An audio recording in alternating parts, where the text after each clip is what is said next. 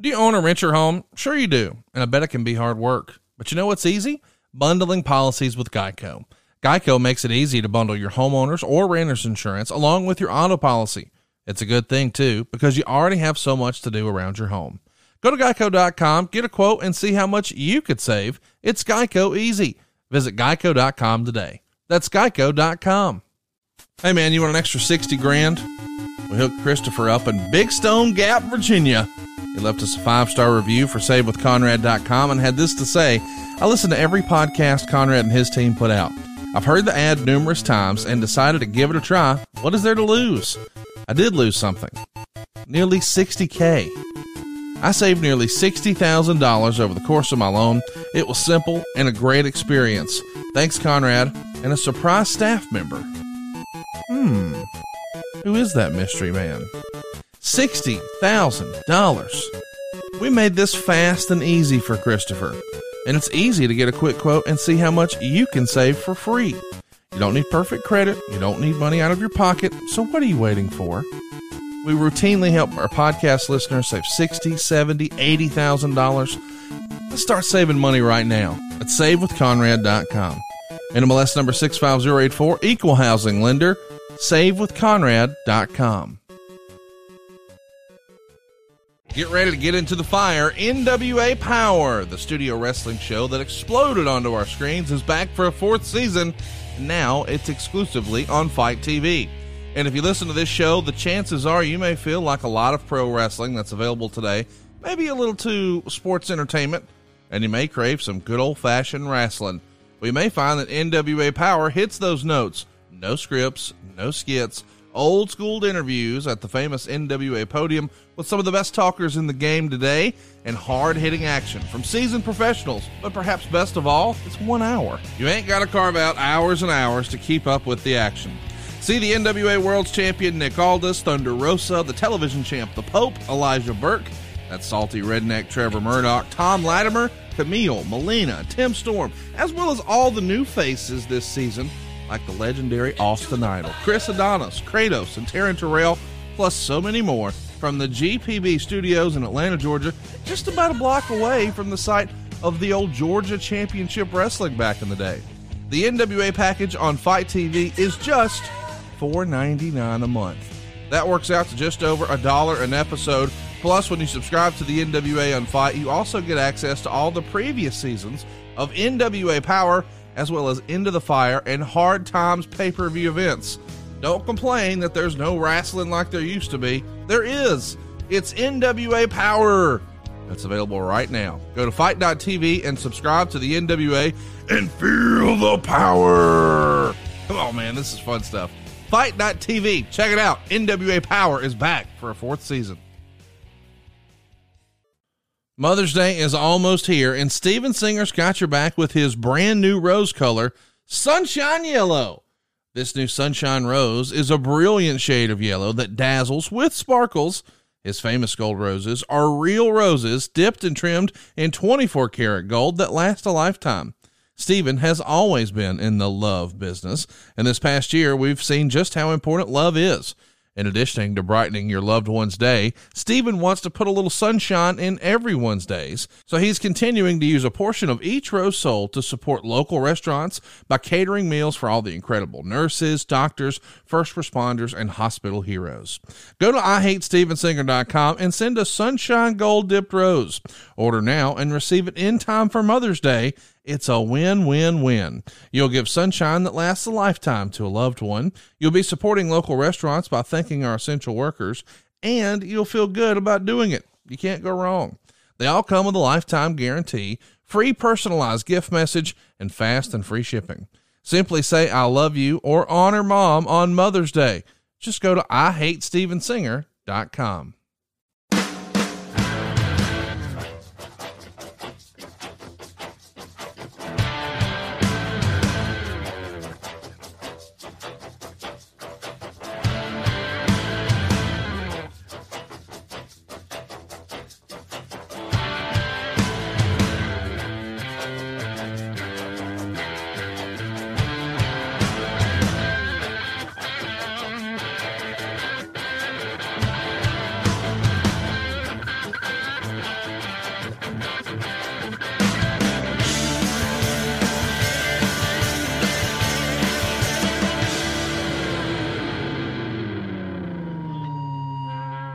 Hey, hey, it's Conrad Thompson, and you're listening to 83 Weeks with Eric Bischoff. Eric, what's going on, man? How are you? Oh, my ass is dragging today, Conrad. Usually, when we do these things early in the morning, I get up and I'm pounding coffee and watch the sun come up, play with my dog. I'm all excited. And I am excited, don't get me wrong, but I think I came down with cold last week. So oh. I'm just kind of limping along and I'm going to do the very best I can do because this audience, the 83 week audience on all four corners of the globe, deserves nothing but the best. Uh, help me understand, Eric. Do you think perhaps you have a cold because you had three, count them, three different trips to Tampa in three weeks? What are you doing? Um, and, uh, enjoying life, you know, there's going to come a time when nobody's going to call me to ask me to do anything. So every time somebody calls me to ask me to do something, I go, fuck, I better do it. You know, I might not get another chance. No, I'm, I've been having fun, but yeah, I thought about it. You know, when I, on my trip home, just at the end of this week, uh, or beginning of last week, I should say, whatever it was, I was in the plane flying home and I went, I, I did the math in my head. I was thinking, you know what? I've spent more time on the ground in Tampa over the last three weeks than I have in Cody, where I live and just to bounce it back and forth and airplane air and whatever. I'll get through it. I ain't whining. Well, we're not whining either. We're glad that you're here. Uh, we're also not whining about uh, the great news that came down over the weekend. I don't know if you saw the internet, but it was a buzz. Our roundtable from Jacksonville has finally made air. So people can see Jim Ross and Tony Schiavone and yourself, and really Jim Ross and his element. I think it's one of the funnier things we've ever done. Uh, and certainly lets fans at home really get a look at here's what JR's like in real life. And he's a blast, is he not? He was so much fun, man. I was so grateful for the opportunity to to do that. And that was uh, almost a month ago now when you and I and Tony and Jim and Dave Silva and Mike Dawkins, we were all together because you and I were involved with AEW uh, on a on a uh, live show. So it was the whole thing was so much fun, but sitting down across the table for an extended period of time in a relaxed environment with Tony and Jim was about as much fun as I've had in decades. I mean, I don't I haven't laughed that hard. I don't even know if I've ever laughed that hard, maybe in my life. It was just so and you're right, man. You know, Jim is Jim is a Jim's unique like all of us, we all have our quirks. Jim's quirks are right out there. You can, they're right in your face most of the time. He's got a funny personality. He's got a sarcastic sense of humor. He's witty as hell. But if you don't really get a chance to sit down in a relaxed environment, you don't see that. You get little glimpses of it here and there, you know, but to be able to sit down with him and Tony, and it's a wonder we got through it. I'm afraid to look at it because I know how much fun I was having. And I'm thinking, oh my God, if I had that much fun, it's not going to be something I'm proud of, but I'm, I'm, I'll definitely take a look at it and relive it this weekend. Well, let's talk about uh, ad free shows a little longer. We're announcing yet another podcast to the stable. I don't even think you and I have talked about this, Eric. Are you ready for this? We're getting all the archives prepared and new episodes will start dropping every week. For Ringside with Dave Penzer, your old WCW pal, he's joining the family over at adfreeshows.com. How cool is that? That's very cool. You know, Penzer's been a fly on the wall for and, and active. When I say fly on the wall, I don't mean that derisively. Word of the day, derisively, kind of like as a shot. I don't mean it as a shot. Um, but you know, when you're a guy like Dave Penzer, who's been around for a long time, didn't really pose a threat to anybody politically. Uh, you're kind of welcome in every circle, you know, in the business. Everybody's comfortable around you. And as a result, you hear a lot of shit. So I'm anxious to hear from Mr. Penzer. I hope. He's had- Dave, if you're listening, Dave, Mr. Penzer, yes, be careful what you say what, what's interesting about Penzer is he does an interview format. So check it out. Anywhere you've enjoyed podcasts, you can still see some of the archives, but uh, slowly but surely they're going to start arriving over at adfreeshows.com. But Scott D'Amore, John Arezzi, they just had the anniversary, of course, of the last Nitro. So you had Lance Storm, Scott Hudson, and Chavo Guerrero there to discuss that with him. Kevin Sullivan is a regular. Tony Schiavone's been on the show. Uh, Mike Weber, who we've talked about a lot here, the former uh, Zack Ryder, Don Callis, the Young Bucks, Fit Finlay, Disco Inferno. By the way, these are all shows in a row. I'm not just running through the highlights, but from Jericho to Tracy Smothers and everywhere in between, he's had a lot of great shows over the years, and it's sort of flown below the radar for a lot of our listeners. Well, we're well, we're going to make sure that's front and center over at adfreeshows.com. Lots of interactive stuff coming as well. And by the way, he's not just someone who who was the ring announcer for WCW, but he's still doing it for Impact all these years later. And how about what a small world it is? You know, you and I know a thing or two about the mortgage biz from me plugging it every week here, savewithconrad.com. Uh, Mr. Penzer is actually a realtor in Florida. In fact, he sold Jericho his house. What a small world it is. So awesome. Hey, can I plug one more thing while we're plugging away? Sure, sure. How about this radio show you and I are going to do this week? I am so excited about that. I'm, I'm kind, I was kind of wondering if you wanted to announce it this week or not, but yeah, well, you, I think we, I think we should tease it. I think our audience who supported us and our sponsors for so long and so well is in our audience has made us one of the leading podcasts in the podcast genre. And I'm grateful for that. But because we have so much fun doing this, you know, I had this idea and I called called you Conrad and you were cool with it. And we're going to do kind of a live call in at my local radio station here, KODI, part of the Bighorn Radio Network. And we're going to allow our ad free shows fans, we'll put this out on probably Monday afternoon. They'll have a super kayfabe secret number that fans from anywhere in the country can call in toll free and be on live radio with you and I. We're going to do it for a couple weeks and see how much fun we have. And if it's as much fun as I think it is, who knows, man? Maybe we'll be, you know, syndicated all over the country. Who knows? Yeah, but listen, a lot of people start radio and then venture into podcast. You and I, as with everything else, we're marching to the beat of our own drummer, starting with the podcast, and now we're easing into terrestrial radio I don't think a lot of people would have called that, but yeah, here we come, Cody, Wyoming. You're uh, test market number one. I like it. It'll be a lot of fun. Hey, Conrad, I want to take just a second to talk to our audience about Nutrisystem. Have you noticed the connection between the number of coupons you get from your favorite food delivery app and your weight beginning to creep up on you? I know it's happened to me, man. Or maybe you just start slowing down early in the afternoon and start hitting sugar and snacks, hoping to get one more sugar rush to get you through the rest of the day. Well, if that sounds like you, pump the brakes because Nutrisystem is here to get you back on track. Nutrisystem is simple and convenient with delicious meals delivered right to my door with little or no meal prep required. That is kind of awesome when you're busy. And with Nutrisystem, you can lose up to 18 pounds in your first two months. The plan is clinically proven to put your body into a fat burning mode and helps you achieve safe and healthy weight loss. They have a top rated app called Numi. I love that. Numi. That makes sense. For extra motivation to help keep you on track. Unlimited one on one coaching and so much more.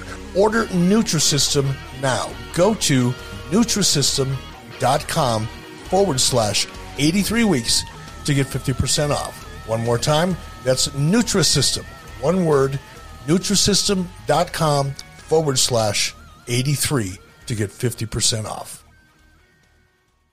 Hey, let's uh, let's talk about some some controversy and some sad news before we jump into our topic today. Well, we've been filibustering for several minutes, but uh, by the way, everything that Eric and I do eventually will arrive over at adfreeshows.com, just so you know. Uh, but lockdown 2011 is why we're here. And originally it was on the calendar for last week, uh, or maybe the week before. Either way, we had to call an audible uh, because that was sort of Hall of Fame week.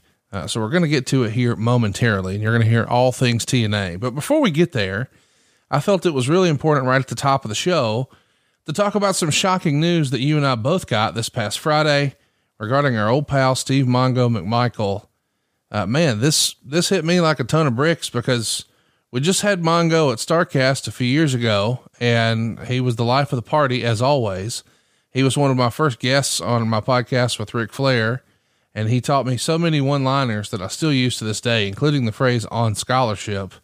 I, I, I just, uh, I can't imagine that this larger than life figure is now in the fight of his life. And, uh, I don't know, dude, it caught me by surprise and he's one of those guys I just never imagined something like this could happen to. And it is a reminder that, boy, life is fragile and we need to appreciate it. And he's still a fighter and trying to pull the nose up right now. And, and right now he's actually raising money over at GoFundMe.com.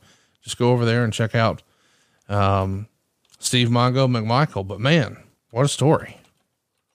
Yeah, I mean, if you're if you'd like to donate, I think if you Google Team Mongo, I don't have the uh, GoFundMe uh, information sitting in front of me right now, but you know, if you just Google Team Mongo, yep, and you'll find it. Chris Jericho put it up on Chris's website and was kind enough to let me know that so I could help promote it. Mongo is he is one of the funniest people I've ever been around. He he is quick witted. He's just got something. He's a he's you know you you hear the phrase larger than life character a lot yeah. you know in all walks of life. Steve mcmichael really is larger than life in so many ways. And you look at everything that he did as an athlete throughout his life really. Super bowl champion with the chicago bears and a notorious one at that. He when when steve was at the top of his game he was fearsome fearsome in the nfl but also so much fun. And I've got so many fun Mongo stories. You know, my wife and I were sharing them yesterday, and he's just a great dude. Kevin Nash called me, and we're going to try to find Steve, get a hold of Steve, and uh, and and pay him a visit. Uh, I don't know if you read the story that was in the Chicago Tribune Friday, uh, last Friday, where you know it, was basically announced because he wanted everybody to know why he hasn't been around and that he's not going to be making personal appearances any longer. And he just wanted to let know people know why. But if you read that article, he's still his sense of humor is just insane given what he's going through, but he's still got it, man. He still likes to make people laugh. He's an amazing dude. Yeah, it's teammongo76.com where you can pick up a bracelet to support him. You can also get a link right there for the shirt. Uh, but if you go to GoFundMe.com and just look up Team Mongo, uh, you'll see it. Their their goal is to raise a hundred thousand. As you and I are speaking, they're not too far away. I'm sure they're going to exceed it. Hey, and I don't know that. I mean, me and you are really talking about this for the first time. You and I. Sorry. Uh, Ric Flair's going to visit him too, so maybe you can coordinate and we, we can get a little WCW union there to uh, to visit Steve because my God, what a character! Not just on the gridiron, but in the squared circle and I mean, I guess, you know, I, I, think technically he did something with the WWF first, but you put him out at the forefront for wrestling fandom when you put him behind the Nitro desk. And I don't know, man, that was, that was our peak fandom for a lot of people who were watching this. I mean, the name of our show was 83 weeks and some of that fun started while Mongo was a big part of it. Yeah. You know what's so, I was thinking about this yesterday too, when I was thinking about Steve and you know, making Steve, uh, putting Steve on color commentary, you know, when we launched Nitro was within the wrestling community. You know, the the the, the loudest ten percent of the hundred percent of the audience were really anti Steve McMichael because he didn't come from that wrestling kind of background that everybody thinks you need that process you need to go through. You know, he, he, he wasn't a student of professional wrestling. He was a fan of professional wrestling. And sometimes having a fan of professional wrestling who has a, you know, obviously a, a, Super Bowl level, you know, amount of credibility as an athlete and is known nationwide, but just is fun to have sitting next to you and and and every once in a while you know, come up with the off the, off the wall stuff that Steve did was a blast for me. And I and I'm not just saying this because of you know the situation Steve is in right now, and we're tipping our hat to him in, in this moment. But I think Steve and the, the entertainment value and the credibility and the name recognition had a lot to do with the early success of Nitro and our relationship with advertisers, which, you know, you and I talk about this all the time about sometimes you have to make moves that satisfy the wrestling audience most of the time. But sometimes you've got to keep an eye over here on your advertisers, particularly if you're trying to nurture them and build them and build relationships. And Steve helped us do that, you know, because while a lot of advertising agencies and people that control ad, ad dollars and budgets, you know, maybe they didn't know anything about wrestling, but they knew something about Steve McMichael, and he had a reputation. And just to be able to have Steve, to have had Steve as part of our package, so to speak, when we were out selling sponsors or, or advertisers, did have a significant impact on WCW Nitro in the in the early stages of it. So I don't think he gets enough credit, you know. Well, somebody else who maybe didn't get enough credit was uh, a great friend of the show, Mrs. Mickie James, of course, uh, the cha- the wife of the NWA World Champion, Mr. Nick Aldis, and she was recently released by WWE. But boy, did she captivate the internet last week uh, with this whole trash bag controversy, and uh, in the in the fallout, looks like a lot of changes were made in talent relations. I think that talent relations has already been shaken up a few months back when Johnny Ace came back, but ultimately Mark Carrano, longtime WWE figurehead, who was, uh, I guess with the company since the late nineties, maybe 98, no longer there. Were you surprised to see that Carrano got his walking papers? Yes. Yes. You know, it's easy to, you know, start thinking that, well, maybe I had an inkling, you know, after the fact, of course, you know, 2020 hindsight. I think it's safe to say, though, you know, people don't understand, and I'm not defending or anything else anybody in the talent relations position previously or now or in the future. That job sucks. Yeah, big time. You are you are going to be in a crossfire 24 hours a day. And on a good day, if you're surrounded by 100 people, you're probably going to piss off 50% of them. And you'll make the other 50% happy. But it's a tough, tough gig.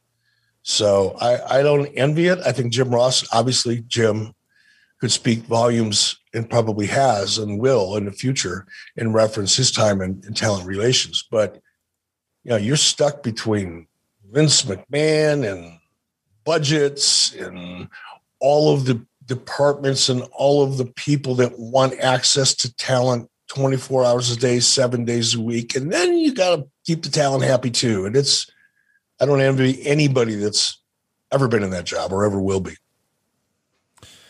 It's going to be interesting to see uh, how this story evolves. I somehow don't think that it's all done. It feels like there's been a lot of moving parts here, but one thing that's not moving is uh, 83 weeks. We're here to stay every single Monday right here on Westwood One. And of course, you get all these shows early and ad free over at adfreeshows.com. But without further ado, I do think that uh, if we have an opportunity, we should talk about um, the Mongo thing as much as we can over the next week or so. Let's let's help them get past that goal in a big way.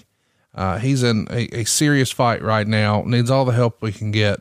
It's GoFundMe.com. Team Mongo is where you can find it there. Or, of course, TeamMongo76.com.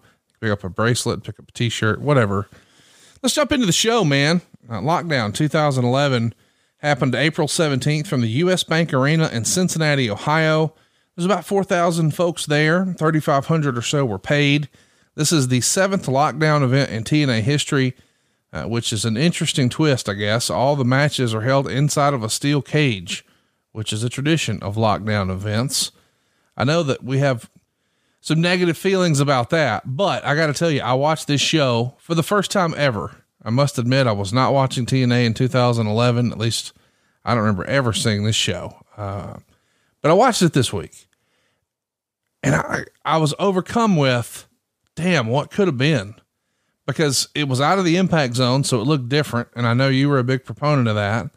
I thought it looked fantastic. There was a great set. There was a bunch of excited fans to see it. And there's such a roster here. It just it just sort of jumps up and slaps you in the face. Why didn't this work?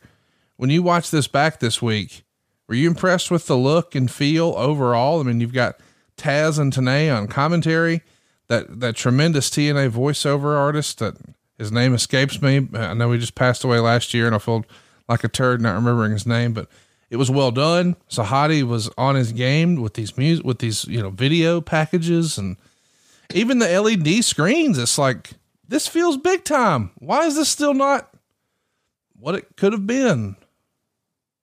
I think that's a story, at least for me, that's the whole story about TNA.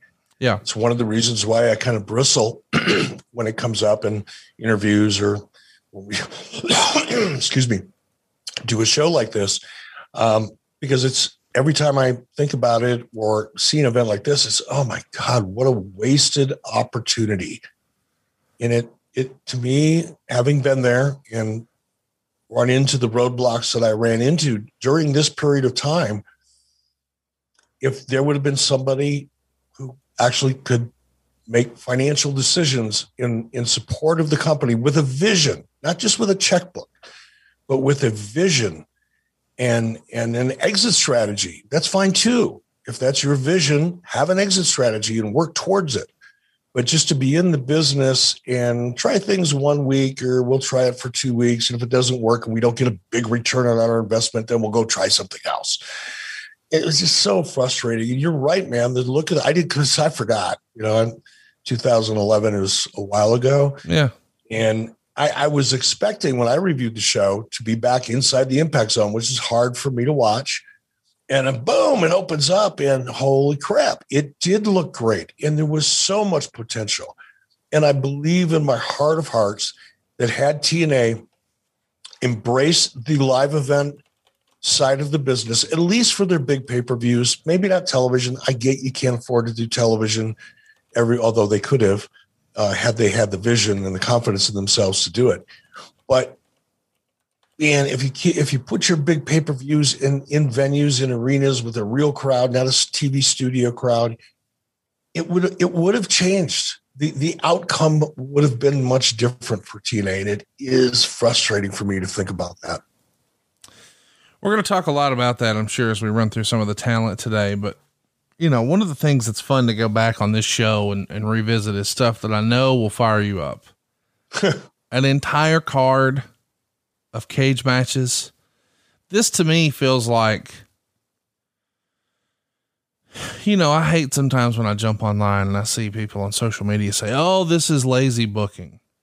But boy, this is maybe it's not lazy booking, but unimaginative. Like I understand as a one off, a one time thing, you might think, man, this is a great idea. What if there was a whole, instead of one cage match, it's a whole card of cage match. I could see how you would try that once, but the idea that they did it over and over and over and over, I should, it's, it's not the way we were sort of brought up to watch wrestling. And I don't think it lends itself to an exciting night if it's just more of the same over and over and over. But they didn't just try it once, they did it year after year.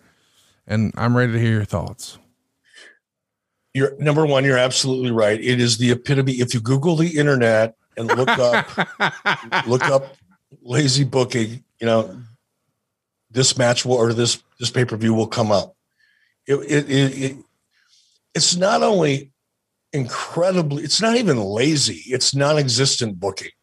All you're doing is writing names down on paper, giving it to the talent and saying, okay, go come up with a match and we're going to put it on pay-per-view. That's what this pay-per-view was.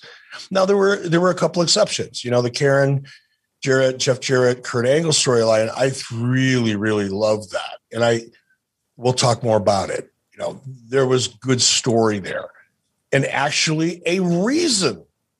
God forbid we step into the common sense zone and wake up one day and say, you know, if we're going to put all these matches in a cage and every one of them, every match on the pay per view is in a cage, let's plan ahead for at least three months. Let's decide who we're going to match up in this pay per view and let's escalate each of those feuds to the point where there's no alternative but to put these matches in a cage because of everything that had happened heretofore. That's not a word of the day, but it's a fucking cool word. Heretofore. I like it. But no, they didn't do that. All right. They just threw this shit up against the wall and said, "Oh, it's in a cage and it's a it's a TNA tradition." my God, we I tried to talk them out of doing this every year to the point where I was almost escorted out of the TNA offices. Dixie would so get Dixie would get so mad at me So would everybody else. Not everybody, but most everybody else. Being like, well, we can't do that. My God, that's a TNA. Well, I just went into Vince McMahon. Yes, you did. Sorry, Vince. I'm really sorry. I can't do an impersonation of anybody other uh, other than Vince and maybe Randy Savage and Hulk Hogan if I got a, a, little bit of liquor in me. But everybody else on the TNA, almost everybody else on the TNA side of the equation, particularly people in the office, because well, they knew least of all what was good for wrestling, but they were in the office. Um, and they had a voice. Dean, um, Andy, they all had voices. And everybody, oh my God, that's a TNA tradition. Lockdown people, our fans look forward to that. Our our homegrown Oh God. Our homegrown audience. And all of these people who love TNA because of what it represents. By the way, what does TNA represent? I'm anxious to hear Jeff Jarrett talk about where what was the where did the ideation okay well, you're getting two fucking words today ideation that means where did the idea come from? Who came up with it? Tna and tell the truth about this now. Was this a vince russo kind of prepubescent circle jerk idea where oh we'll call it tna and we'll have like half naked chicks in cages like in a strip club that i saw in a movie i watched is that where it really came from was well, it the double entendre of a 14 year old that inspired TNA? And then later on, you had to go, okay, well, we can't really refer to it as tits and ass because, you know, we're on TV and all. But, oh, we'll say it. No, it doesn't mean tits and ass. It means total. What does it mean? Total non, total nonstop action. Yeah, that's what it's supposed to mean. And they stuck with it. And here's what's worse I don't know if this is true. I pray to the wrestling gods that this isn't true. But I hear it's just a rumor. Uh oh.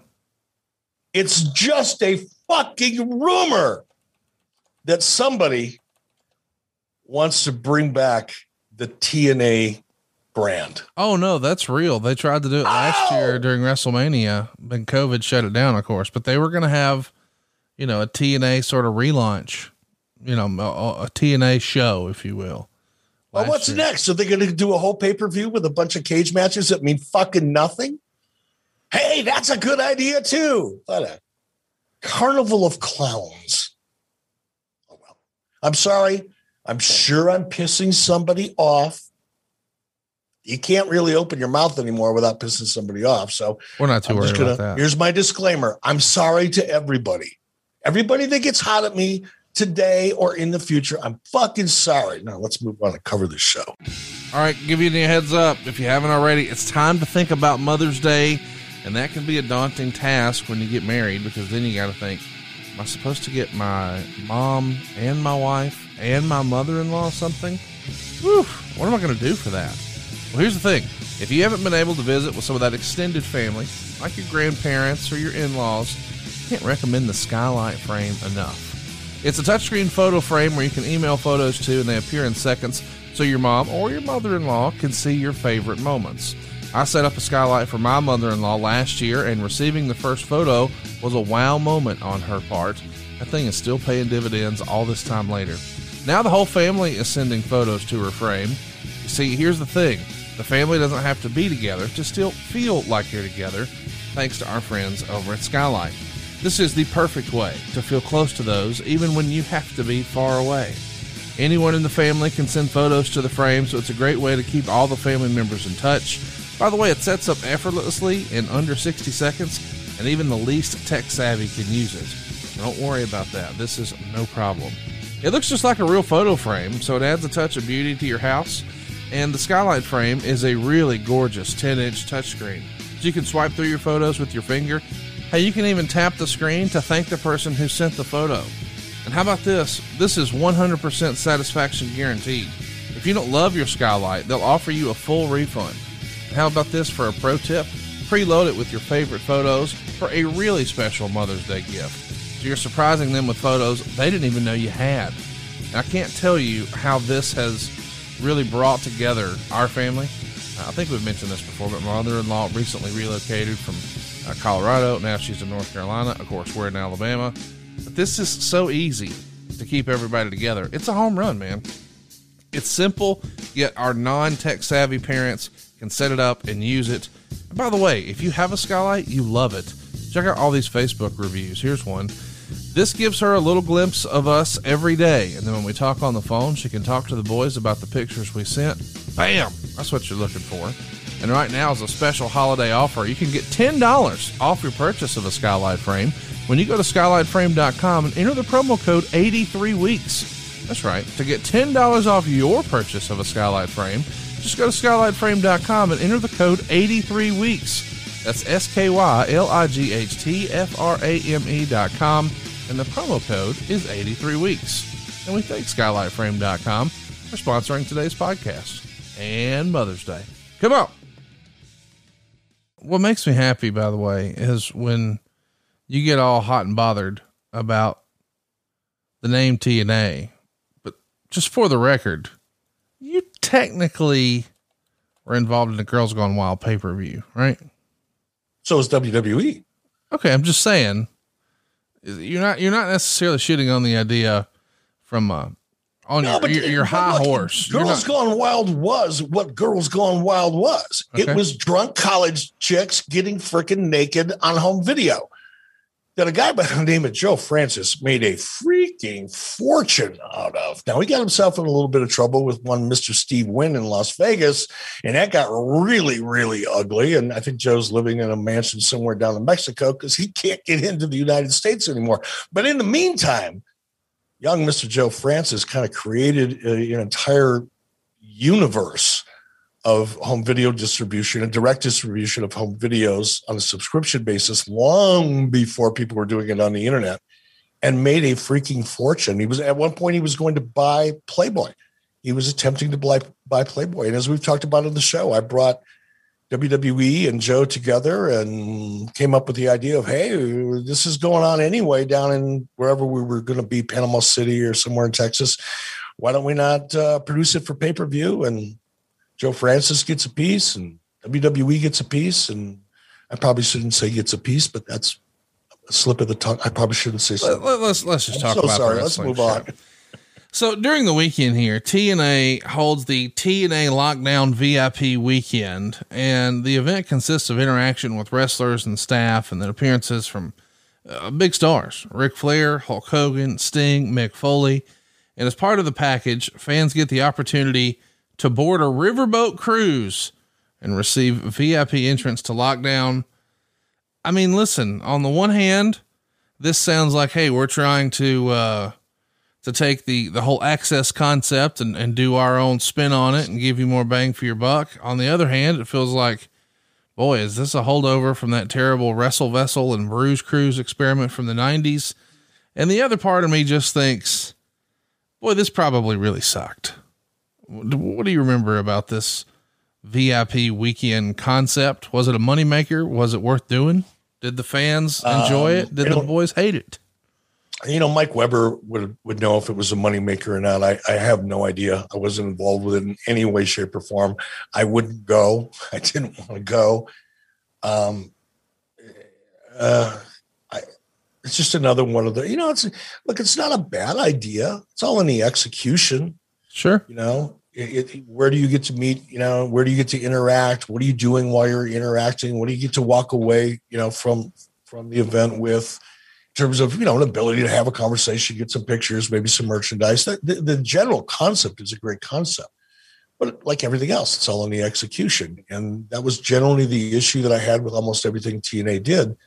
Um, was the execution. It was great idea. And now let's whittle it down and whittle it down and whittle it down to the point where, well, it's still basically the same idea, but it doesn't cost us any money. And, and we can make $7 a head on our merchandise. And again, short term thinking, lack of vision, and, and lack of proper funding. Let's talk about some news and notes as we head into lockdown. Around this time, WrestleMania happens, of course, and Ric Flair, who is technically under contract to TNA, is there at the mm-hmm. WWE Hall of Fame. He's not shown on camera, but he's there to support his old pal Shawn Michaels as he goes into the Hall of Fame. Was this a hot button issue behind the scenes that Ric wanted to attend the Hall of Fame, or hey, it's for Shawn? Who gives a shit? Um, I, there was discussion, and I think Ric and Dixie, because I, I, wasn't in the middle of it. Again, not my area.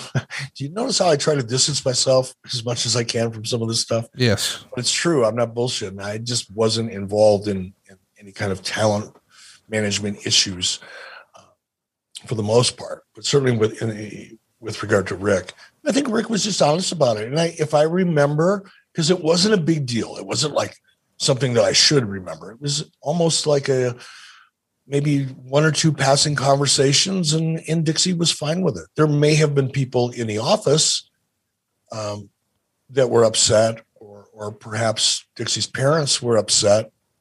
I don't know. Maybe not, but it wasn't a big issue. Let's uh, let's also talk about uh, well, something from the Observer. How does TNA not have any clips or a package of Hogan on American Idol on its show this past week, or at least get a film crew there to get clips of James Durbin putting over TNA after Hogan did his appearance? I mean, how does that happen? This is worth a sidebar. American Idol was one of the biggest, hottest shows in American television for a long time. Huge audience, a multiple of what TNA had an opportunity to grab. And Hogan's on the show, and there's not a clip, and it's not really mentioned. What the hell? I, am going to take a stab at it. Um, what network was American Idol on? ABC? Fox. Fox. Okay. So you've got Fox Network, a Fox owned show and the question on the table is from Dave is why wouldn't, you know, TNA get clips from that to air on their show or on their pay-per-view? I don't know. Why is it that, you know, the head engineer at General Motors doesn't work part-time at Ford? Come on. Well, no, hang on now. That's not what he's asking. He's saying, why didn't TNA have a film crew there? I understand you're not going to. For the same reason for the same reason. Well, then why did you let Hogan go there? If we're not, I didn't gonna, let Hogan. I didn't let Hogan go anywhere. By the way, and Hogan wasn't under an exclusive contract with regard to non wrestling related activities. I got you. So even if someone would have been dumb enough to say, "Oh no, he's our Hulk Hogan," we can't let him go on American Idol. Which, by the way, wouldn't have surprised me if it would have been possible, but it wasn't possible. So it wasn't like TNA had a voice; they didn't get to vote. They didn't have to give approval. And the reason you wouldn't have had a camera on the lot in on the, at the studio on a Fox owned property if you were producing something that was going to end up on a Viacom network, that should be easy to figure out.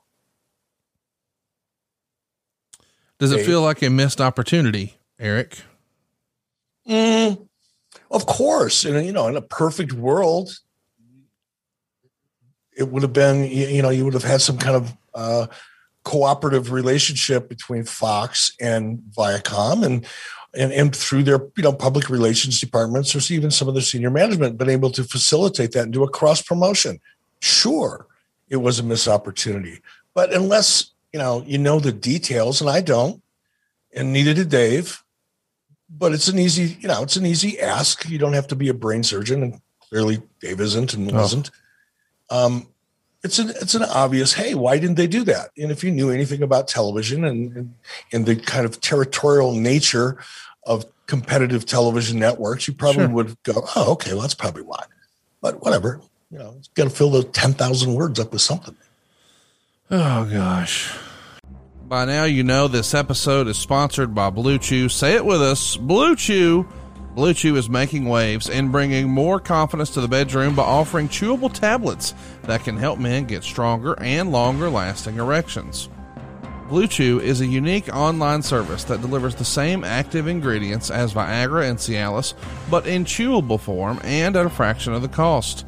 Blue Chew's tablets help men achieve a harder, stronger erection to combat all forms of ED. You know, erectile dysfunction. Blue Chew is an online prescription service, so no visits to the doctor's office, no awkward conversations, and no waiting in line at a pharmacy.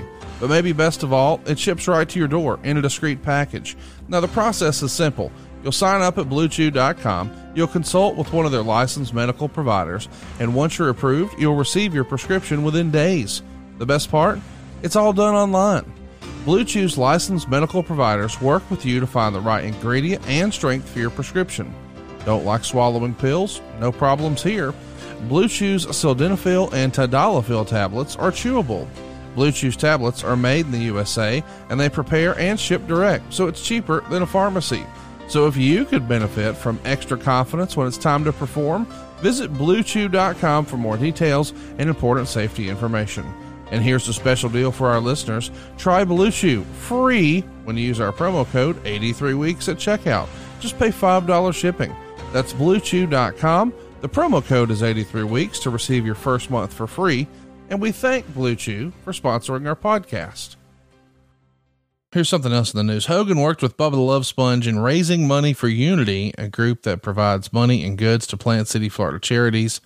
Hogan allowed a local Chevrolet dealer to design a Hulk Hogan limited edition Camaro, and they raffled it off, raising more than a hundred thousand dollars. Uh, this is not uncommon that Hulk Hogan does charity work. I know back in the day, uh, he was the guy who was out front doing it for the WWE long before Cena was making wishes. Hogan was too. But even in the later years, he's still doing that. I mean, since you and I have been doing the podcast, I think he raffled off or auctioned off the old WCW Hulk Hogan Viper that everybody remembers from early WCW stuff. And that was also for charity. This has been a big part. I mean, Hulk Hogan loves combining cars and charities for kids, right? He does. And, you know, it's, it's a little harder for Hulk to get around and do some of the things that he used to love doing, and he he did love doing them. I I've been a part of a, a, bystander, you know, been along for the ride, so to speak, to watch. But I've seen him do so many things that people have never heard about. Yeah, you know, because he and look, you know, Hulk is a at at the core of his being, he is a promoter. Most great talents like Ric Flair and Hulk Hogan are. That's what they've grown up doing. Look how well Ric, Ric. I think Ric is more is better known now around the world than he was at the peak of his career. Yes, easily by a mile in, in in pop culture. Everybody knows who Ric Flair is, like Hulk Hogan. Right. And while he does, just like Ric, promote himself, or he used to a lot more than he does now, um, but there's also the flip side where he has done throughout his entire career a lot of things for charity. And sometimes not even in an organized fashion but at a very local level help out kids and and people in need in his community. So he's he's done it all his life. It's just that people don't often hear about it unless it's being promoted by him or somebody else let's uh let's keep it moving here and let's talk about um mick foley he's doing some unique fundraising for RAINN, the Rape and Abuse and Incest National Network. He's been working with them for a lot of time here. And for the month of April, he agreed to go anywhere in the country and mow someone's lawn if they'll donate $5,000. So literally, he's even the week of the pay per view here, mowing a lawn in Baltimore. And he's encouraging donations and said he'll match every donation he raises this month up to a $10,000 maximum uh, I don't think pro wrestling as a whole, you know, we always sort of hear about the bad stuff. I mean, for goodness sake, you and I have both participated in the Dark Side of the Ring series, but as Jim Cornette says, why don't we have a happy side of the ring? Yeah, I uh, saw that a couple of weeks ago. I loved that little clip. But Mick Foley here, man, this is this is a big deal, and what a great idea. Mick is another one you know, Mick does. I mean, we hear about some of the things that Mick does. Mick does a lot of things we don't hear about, and it, and you're right. And I think wrestling as a whole, because people love to jump all over whatever the controversy du jour happens to be, whether it's regarding talent or people in the office um, or anything. I mean, just love that, right? The, the touchy feely stuff, the feel good stuff, the things that actually matter aren't nearly as interesting in social media, so they don't get the kind of uh, awareness. But Mick is a another perfect example of a guy he he lives to give. He really does. I, I don't know if anything brings him much more happiness than than contributing and giving back and doing good. Mick is a very, very impressive and unique individual. And and and I'm not talking about his his legacy in the ring. I'm talking about his legacy as a human being. He continued this uh, fundraising campaign even when he went to the UK. Uh, the gimmick there was anyone who donates five thousand dollars means he'll go to their house and spend at least two hours there when he goes to that country. And um, I don't know, man. I just I hope he gets a little more recognition for all the good stuff that he's doing. It, what what a, what an amazing performer and human being. To your point, you know, I think doing these podcasts these last few years, I've had a newfound appreciation, and he's become a top five guy for me just based on anywhere you put him in wrestling. He exceeded expectations, whether it was as Cactus Jack or Dude Love or Mankind or just as Mick Foley, certainly in the commissioner role. Uh, just on and on and on. But then you see the stuff that he does outside of the ring like this the, not just wrestling. The world needs more dudes like Mick Foley. They do indeed. I'm playing with my cough button here. Is this is this the little red one with the line through the speaker? Uh, you know what's funny, Eric? We have the same board, but mine's in a cabinet because on my end, my mute button is the word mute on the software that you're looking at on screen. It's on the bottom oh, left. I told you I was a high tech redneck. Damn, how long have we been doing this? And I just realized I can cough without offending anybody. This is fucking awesome. And you see, you learn something every single day. I love it. Even I on this show learned, and especially I on this show learned something new every time we do it. I love this. Now I can cough it to my heart's content. Here, let me do it. Just I'm just going to play with it on three. Here's One, a test cough. Here we go.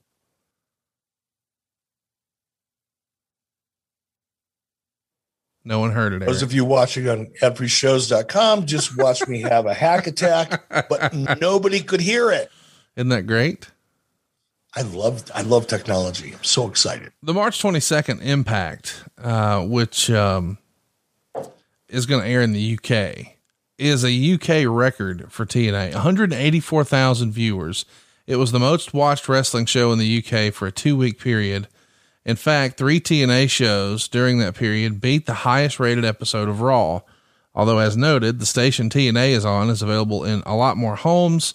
When it comes to actual ratings, TNA's ratings are minuscule compared to the WWE ratings, but still, uh, they have a, a huge fan base in the UK. And I think you and I have touched on this before but even when it felt like maybe America, for whatever reason, had given up, for lack of a better phrase, on TNA, and it almost felt like hardcore wrestling fans had just decided, oh, LOL TNA, whether that was fair or not.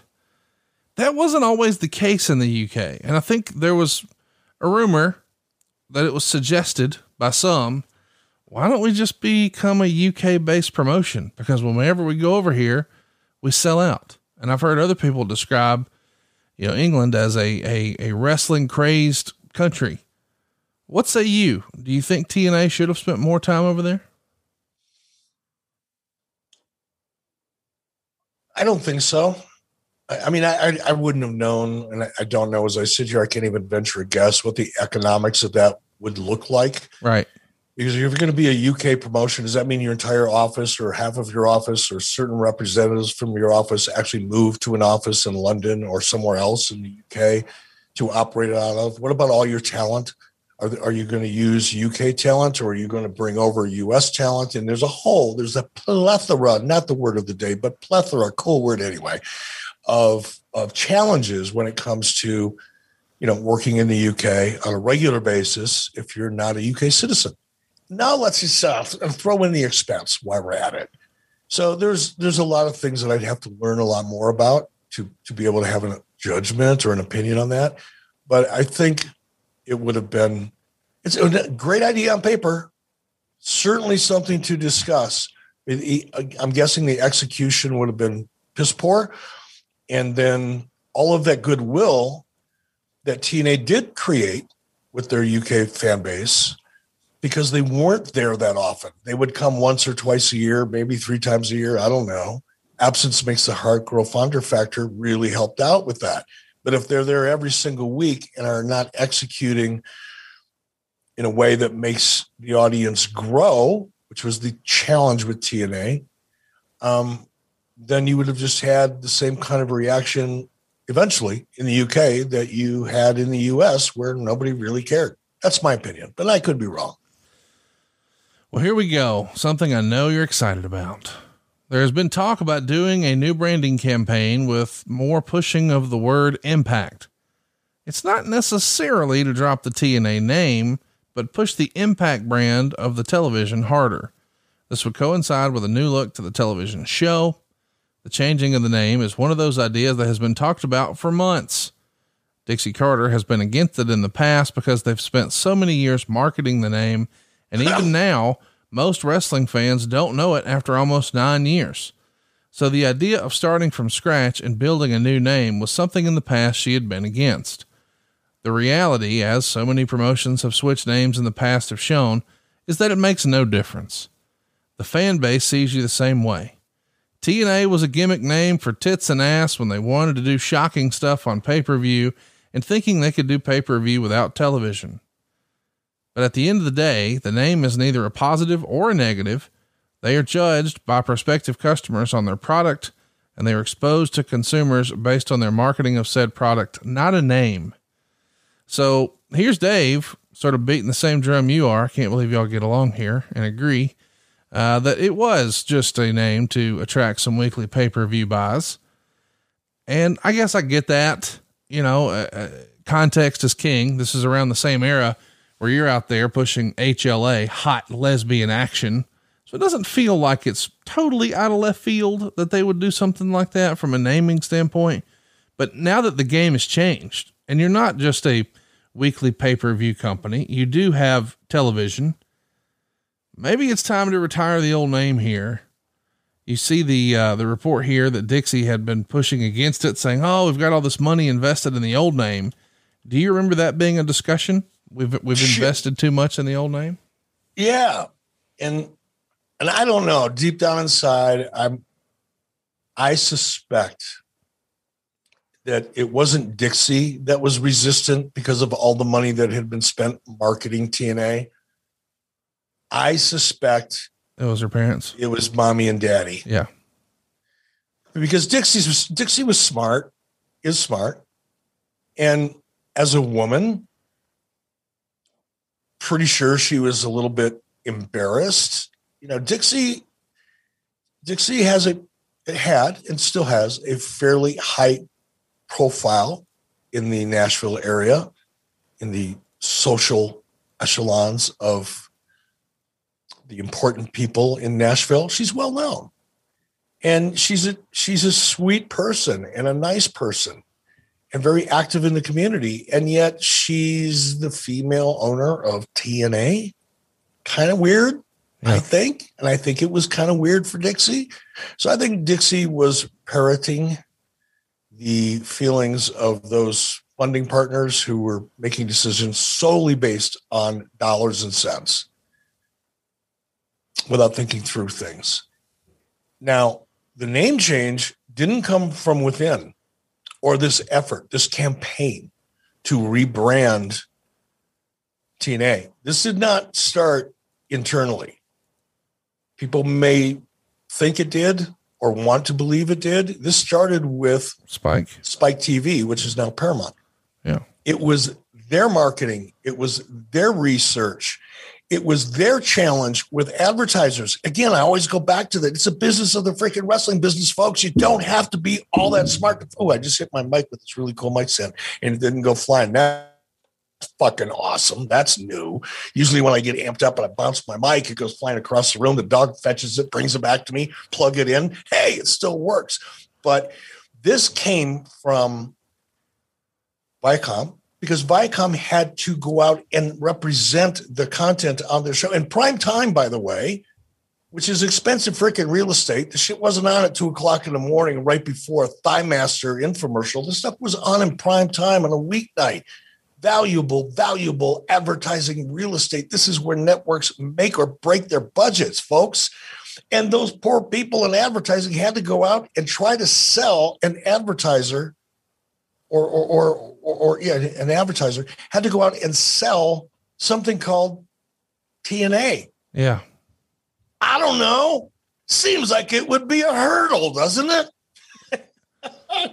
so it was Viacom that really, uh, and by the way, it was Viacom that spent in excess of a million dollars rebranding a product and a company that they had no equity in. Think about that. Yeah.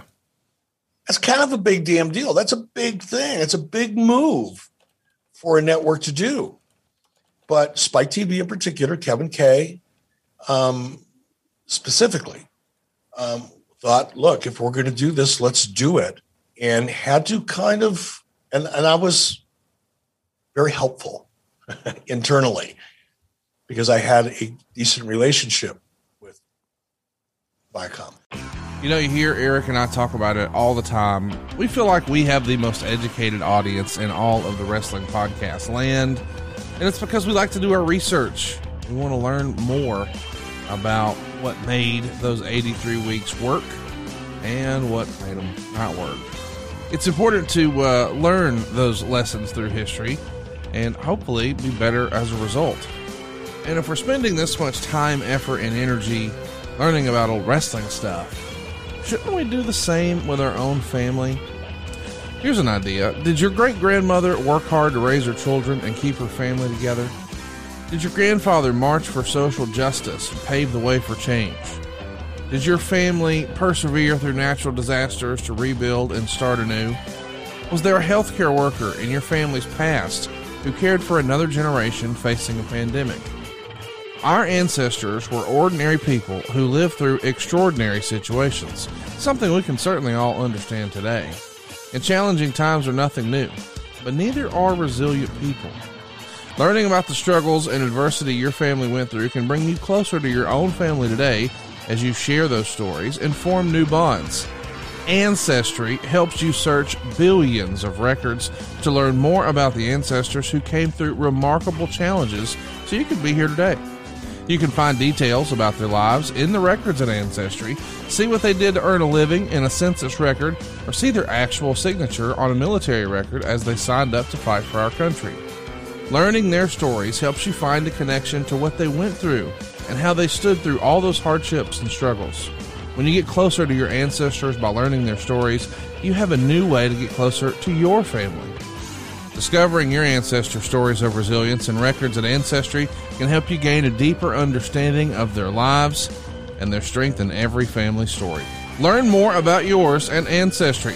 Head over to my URL at ancestry.com forward slash 83 weeks to start your free trial. That's ancestry.com forward slash 83 weeks.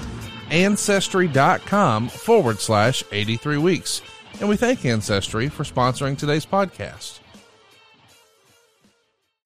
Worst wrestling related name, do you think? TNA or Mama Joanna? I think TNA because it's so fucking juvenile. I mean, really, who who who really are you appealing to with that? And yeah, yeah, HLA. That was a short, you know, short thing that you know. I don't, I don't know who came up with that idea in WWE. It's one of the things about WWE is you never really know where the ideas come from and, and who's you know start who created that idea and who pitched it to Vince and you know it's always a mystery right?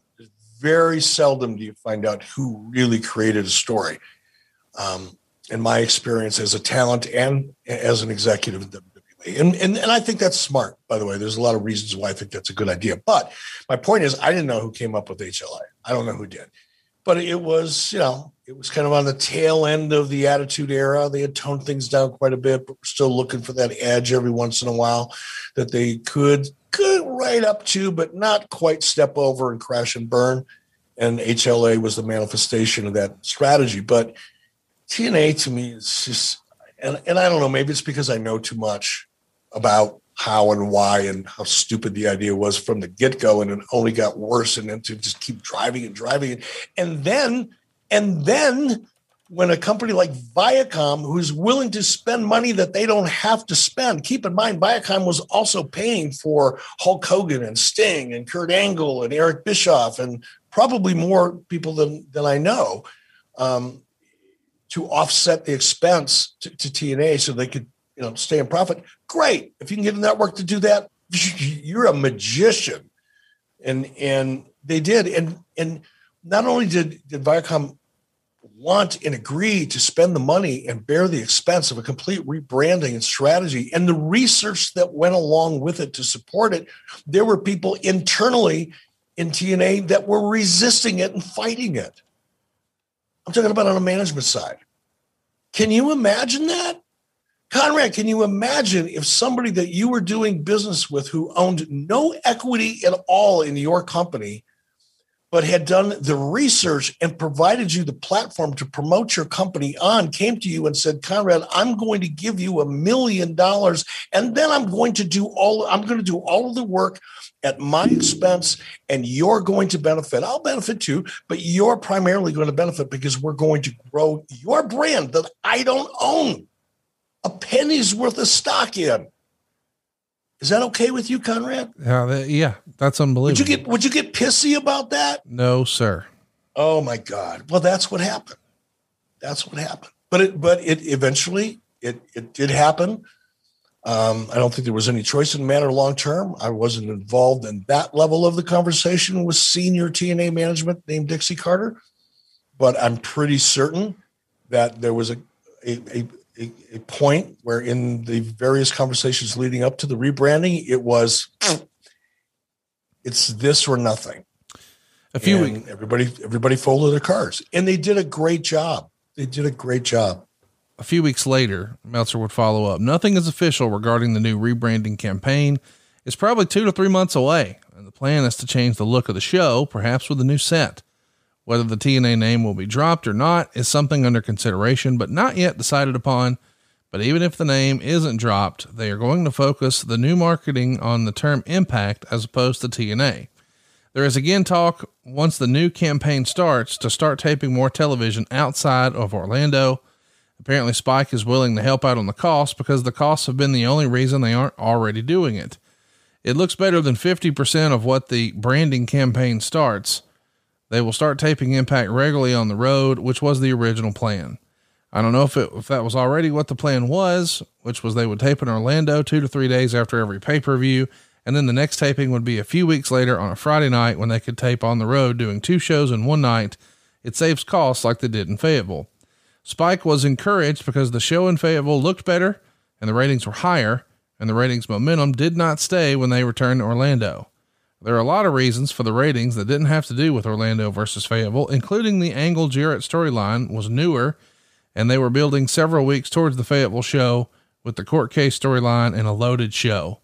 So perhaps this is more coincidence, but either way, uh, somehow, some way, Spike is going to be kicking in some cash. And it's also in my research here that yes, it was indeed Vince Russo who gets the credit for the name TNA. I think it's been said that he actually sold Jerry Jarrett on the idea that it meant total nonstop action. Huh. Uh, but of course, Jim Cornette says, nope, it was because of tits and ass. And when you go back to what you said at the start of the show, those early TNA pay per views, when their Wednesday only pay per view concept was the thing, they did have girls in cages, like it was a nightclub or something from, you know, Gordon Gekko era 1980s movie. Um, yeah, let's move on. Uh, Meltzer would also say last fall, Janice Carter, Dixie Carter's mother, got more involved in the day to day oversight in the decisions of the company. She began approving the budget and expenses. It's possible that over half a year or so following the company's direction closely, she may have decided to move forth with a new vision. It could be something as basic as a name change, which may have been called for the awful TNA names. It could be something larger, such as the chance in the creative team and overhaul of the roster and overall style. It could be setting the stage for something even more dramatic, like Paul Heyman coming in after all. The last word on him right after the last pay per view was no, When Jason Powell of ProWrestling.net asked if he was still interested in that gig, that could quickly change if terms were met and a sweet deal was offered. So there's lots of, hey, we don't know what's coming, but we know that Janice is more involved and has been more involved. What do you remember about Janice getting more involved? Just that she did, and that it was um, challenging as a result. Because again, and I know I, I don't mean to sound like I'm, I'm beating up on them, and I look, I wish I, I wish I had half the money that the Carter family, you know, has forgotten they had. um, they're very successful, very smart people. They're obviously very good at the core business that they're in. But for Janice or anybody else to put their toe in the water and, and try to manage a property within a business on a network as big as Viacom was stupid because they didn't know anything about it. They didn't right. know anything about television. They didn't know anything about advertising. They didn't know anything about anything related to the television industry.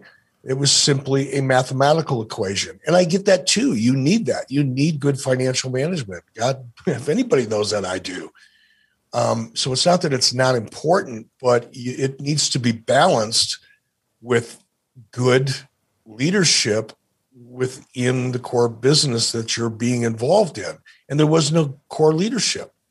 It was a really weird situation. And I, you know, she would, Janice would come in and come out. You know, you'd hear her name all the time. And then she seemed to go away and disappear. And you forgot that she even existed. And six months later, a year later, boom, she's in it again and making key decisions. So that's what I knew from just hearing, you know, and, and being affected by things you know, on a day to day basis. But I never really, I never had a meeting with Janet. Well, no, I take that back. Bruce Pritchard and I actually did have a meeting with Janice Carter right before I left.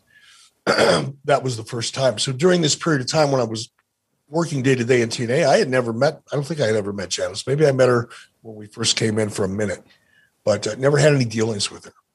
Didn't want to have any dealings with her. In fact, I was asked to be on a conference call with her and Dixie and Vince Russo and a bunch of other people. And that wasn't part of my deal. I didn't want to be involved in the audience, and I had it expressly written into my contract so that I could deny or not deny, but I could refuse to participate in things I didn't want to participate in. And uh, being in those kind of business calls with Janice Carter was at the top of my list. So I, I refused to do it, which put a lot of heat on me, by the way, for a while, quite a while, as a matter of fact. Talk to me about that. Who are you getting the heat from and how? Well, clearly it was a it was a slap in the face to, to Janice Carter because Janice requested that I be on the call. Oh, I see. And Dixie Dixie called me and said, "Hey, we're doing a conference call. My mom wants you to be on the call." I said, "Dixie, you know better." I wasn't hot at Dixie. She was just asking me to do what her mother wanted her to do. I just didn't want to do it. I didn't. And it's not like I was a petulant punk, you know. It was just like petulant, not the word of the day, but like another cool word. Um, it it's just I knew if I allowed myself to get sucked into conversations or become part of conversations that weren't specifically I knew what I wanted to do in TNA and I knew more what I didn't want to do. And if I allowed myself to get sucked into it, I'm doing it to myself. And I, I refuse. And I got a lot of heat with Janice, which probably rolled downhill to Dixie and the rest of the management team was scared to death of Janice. So those people were all kind of pissed off at me. But I knew that when I made the decision not to do it. Let's talk about some other news here. Uh, you know what? No, before we move on, it's mentioned here, you know, Heyman. And if you've been keeping up, this is one of those things you heard about every so often. It would come back to, hey, Jim Ross might be coming in. Hey, Paul Heyman might be coming in. Ultimately, neither one did. What do you remember about hearing the rumors of either one of those folks coming in? Well, it wasn't a rumor with Jim Ross. I was part of the conversation. And I think I was the one that gave Jim's contact information to Dixie. So it wasn't a rumor, it was a real conversation. And I was part of that conversation. I may have initiated that conversation to a certain degree. I was a catalyst for it, at least, and fully supportive of it. Um, so that wasn't a rumor. Was true. Um, it didn't work out. Jim ultimately decided not to to join TNA. I think Jim, you know better than I do. You probably covered this with Jim. I think Jim even made a trip to the to the ranch in Texas to meet Bob and Janice Carter. That's how serious it got. So no, it was way more than a rumor. And I think with Paul Heyman, I wasn't a part of those conversations. I knew that they were taking place. Didn't bother me. I've always, you know, I had worked with Paul in WWE. People don't know this. I've I have been working on and off with Paul Heyman since the beginning, excuse me, the middle of 1987. Wow. So, you know, the idea of working with Paul wasn't something that made me go, "Ooh, wow! I wonder what that's going to be like." And by the time, and we didn't always get along all that great, by the way, but I mean, we weren't adversarial or anything like that. But it's just, you know, he was doing his thing, I was doing mine. Right. But um, by the time we got to WW, I got to WWE, and ECW, WCW was no more, and ECW was no more, and we were both talent in WWE. Paul and I spent a lot of time talking creatively and historically and just our general feelings of things and developed a great relationship. We kind of kept it, kept it kayfabe because we never knew when we might have an opportunity to make some money together. So we kind of just wanted people to buy into the Heyman hates Bischoff, Bischoff hates Heyman kind of story, but it wasn't true at all. Uh, we had dinner together in LA on occasions when Paul was in town and I was living in LA part time. So no, I, by the time the subject of Paul coming in, coming into TNA, you know, percolated, um, I was fine with it, but I wasn't a part of it in any way, shape, or form. So I don't know any of the details of what Paul wanted and what the possible role he would have played. I don't know any of that. I just knew there were conversations between him and Dixie. I, I feel like you just told me there was no Easter Bunny. That you guys never really hated each other. I, I really needed. No, no, I don't want to say we did. We, no, there were probably times when Paul would have liked to see me set myself on fire. There were times when I felt similarly about some of the things that Paul was saying and doing. Okay, good. Um, good. But yeah, you fuck, last for five minutes, you get over it and go out and have a steak. I'm gonna pretend you didn't say that second part. I need y'all to still have low key heat with each other. Uh, so All right, next, well, hey, it wouldn't take much, by the way. No, that's not true. that's not true. You know, because I, you know, I mean, Paul, when I got in, inducted into the, the WWE Hall Very of Fame, nice. Paul, Paul said nice. some amazing things, and and they were heartfelt, and and I just went, man, that's it. I'll take a bullet for this dude. If I have to, I will. well, I hope that's not necessary. I hope nobody's shooting at Paul.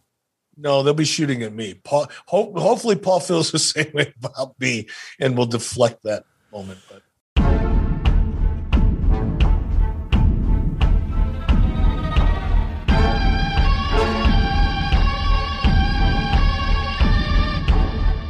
Hey, hey, it's Conrad Thompson. I know what you're thinking. This guy has another podcast. Listen, I get it, but let me explain. For years, I've been asked if you could have a podcast with anyone in wrestling today, who would it be? And I've been consistent that one of those names was Jeff Jarrett. Now, hear me out here. Jeff Jarrett is a third generation promoter. He grew up in the Memphis territory, broke into business in 86, won the Intercontinental, and walked out on Vince McMahon in 95. He jumped ship to start working with the Horsemen in 96 and then told the world what he really thought about Austin 316 in 98. He held up Vince McMahon for a ton of cash in 99 and jumped ship again to become world champion in 2000. And then on the final night of the Monday Night War, the only ever Raw Nitro simulcast, he was publicly fired by Vince McMahon in 2001. So without a job in wrestling, he decides to embrace his family heritage as a promoter and create jobs himself and started his own promotion in 02. And then a former WCW employee who was on his team committed fraud that nearly bankrupted both him and his father. So he found an angel investor of sorts who wound up being indicted on one of the largest financial schemes in American history. With both of those guys facing prison time, he met with a public relations firm in Nashville to figure out how to save face, only to find out the lady he was talking to had billionaire parents. And that's when things got really crazy. If Jeff Jarrett's life story were a movie script, nobody would believe it.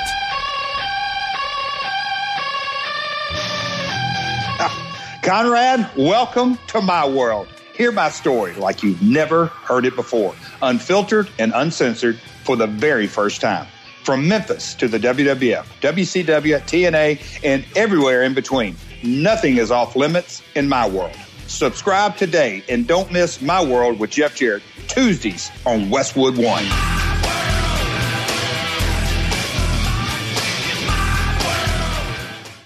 Let's talk about your boy Kurt Angle here. Uh, he's said on Twitter basically that he's going to sign a new contract when his current deal expires in the fall. Quote, to all my fans and friends, I'm signing a new deal with TNA. We're working out the kinks, but I'm staying.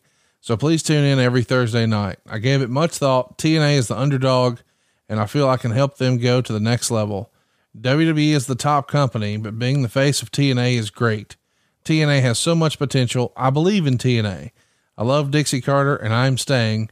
TNA wants to help me into movies and Angle Foods. And of course, by the way, he's worked on that now. Physicallyfit.com. He's got chicken snacks. Uh, go use uh, the code AnglePod and save yourself 20%. And uh, hear his show later this week, right here on Westwood One. But what do you make of that tweet? That's a little weird to me. It just sticks out. WWE is the top company. It's not a lie, but I don't know that you necessarily I don't know. Feels a little weird to me. What say you? I don't think so at all. I think it was really smart. Whether it was a a preconceived strategy and, and and designed to make TNA, you know, appear and not appear, but to take advantage of their underdog status. That's about as babyface thing as you can say. And you think about the psychology of what's what what Kurt's, you know, statements represented. Right. You're putting over your opponent. Sure. Damn.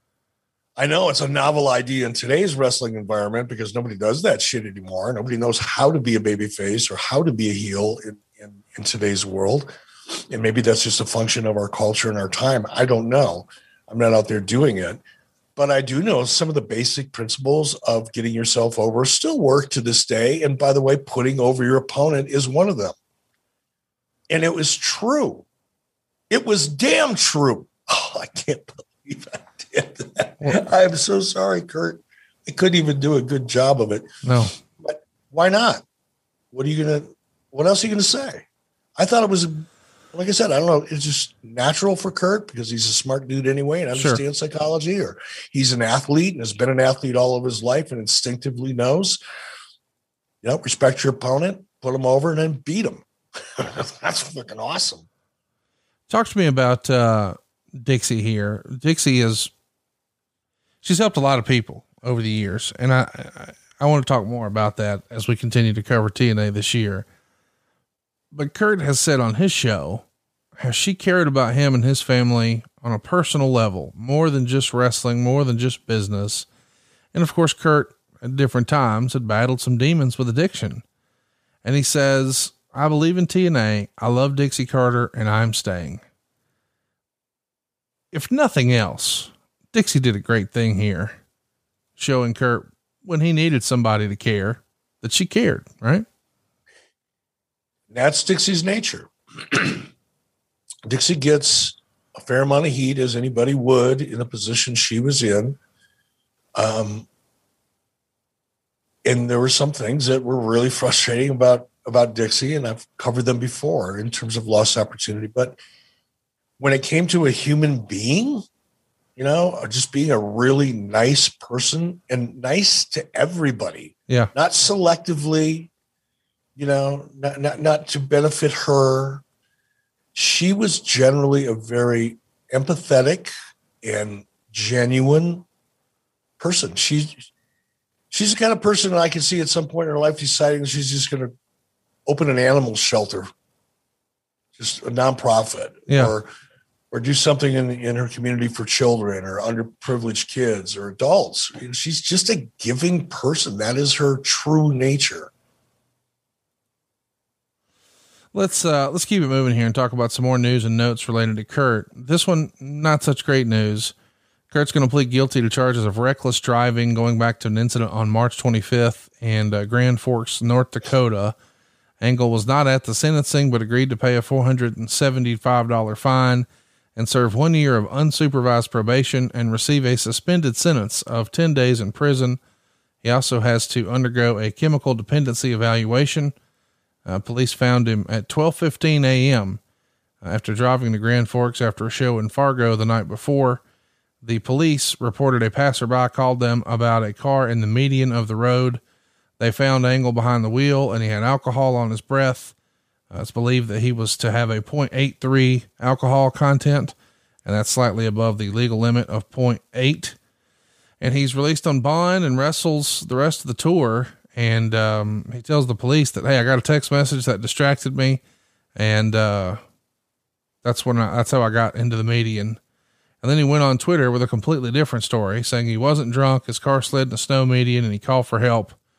Uh, unfortunately, there was no snow. But again, this sort of points back to what you were saying about Dixie.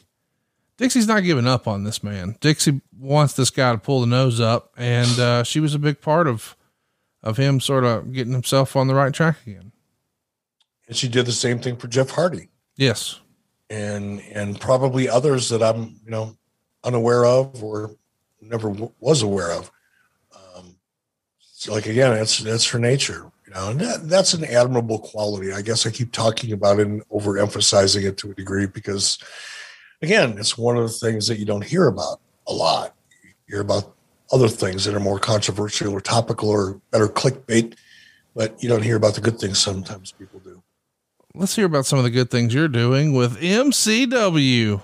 truTV has signed a six episode first season deal. It's going to debut this summer.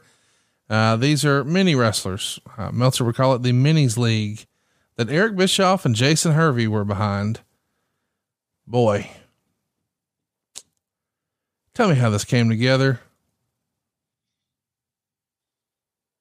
Um, how did this come together? I was in my kitchen one weekday morning and I got a call from Hulk and he said, Hey, brother. He didn't say, Hey, brother, but he said, Hey, Eric, I had, you know, remember Johnny Green, Eric? And I said, Johnny Green, Johnny Green. No. He said, Johnny Green, he used to work for you. He's from Florida, he's from Tampa. I went, Oh, that Johnny Green. Yeah, I remember that Johnny Green. And I didn't, but he said, Hey, Johnny's got, um, he's running this MCW, this micro championship wrestling league, and they're doing bars and nightclubs. A bar is a nightclub, whatever. You get my drift. They're, they're staging events. Um, you know, they're part of a lot of uh, outdoor events during the summer, biker rallies and that kind of stuff. And they're making a ton of money and they're having a lot of fun. You think it would be a good reality show. Hmm. Little people. See what I did there?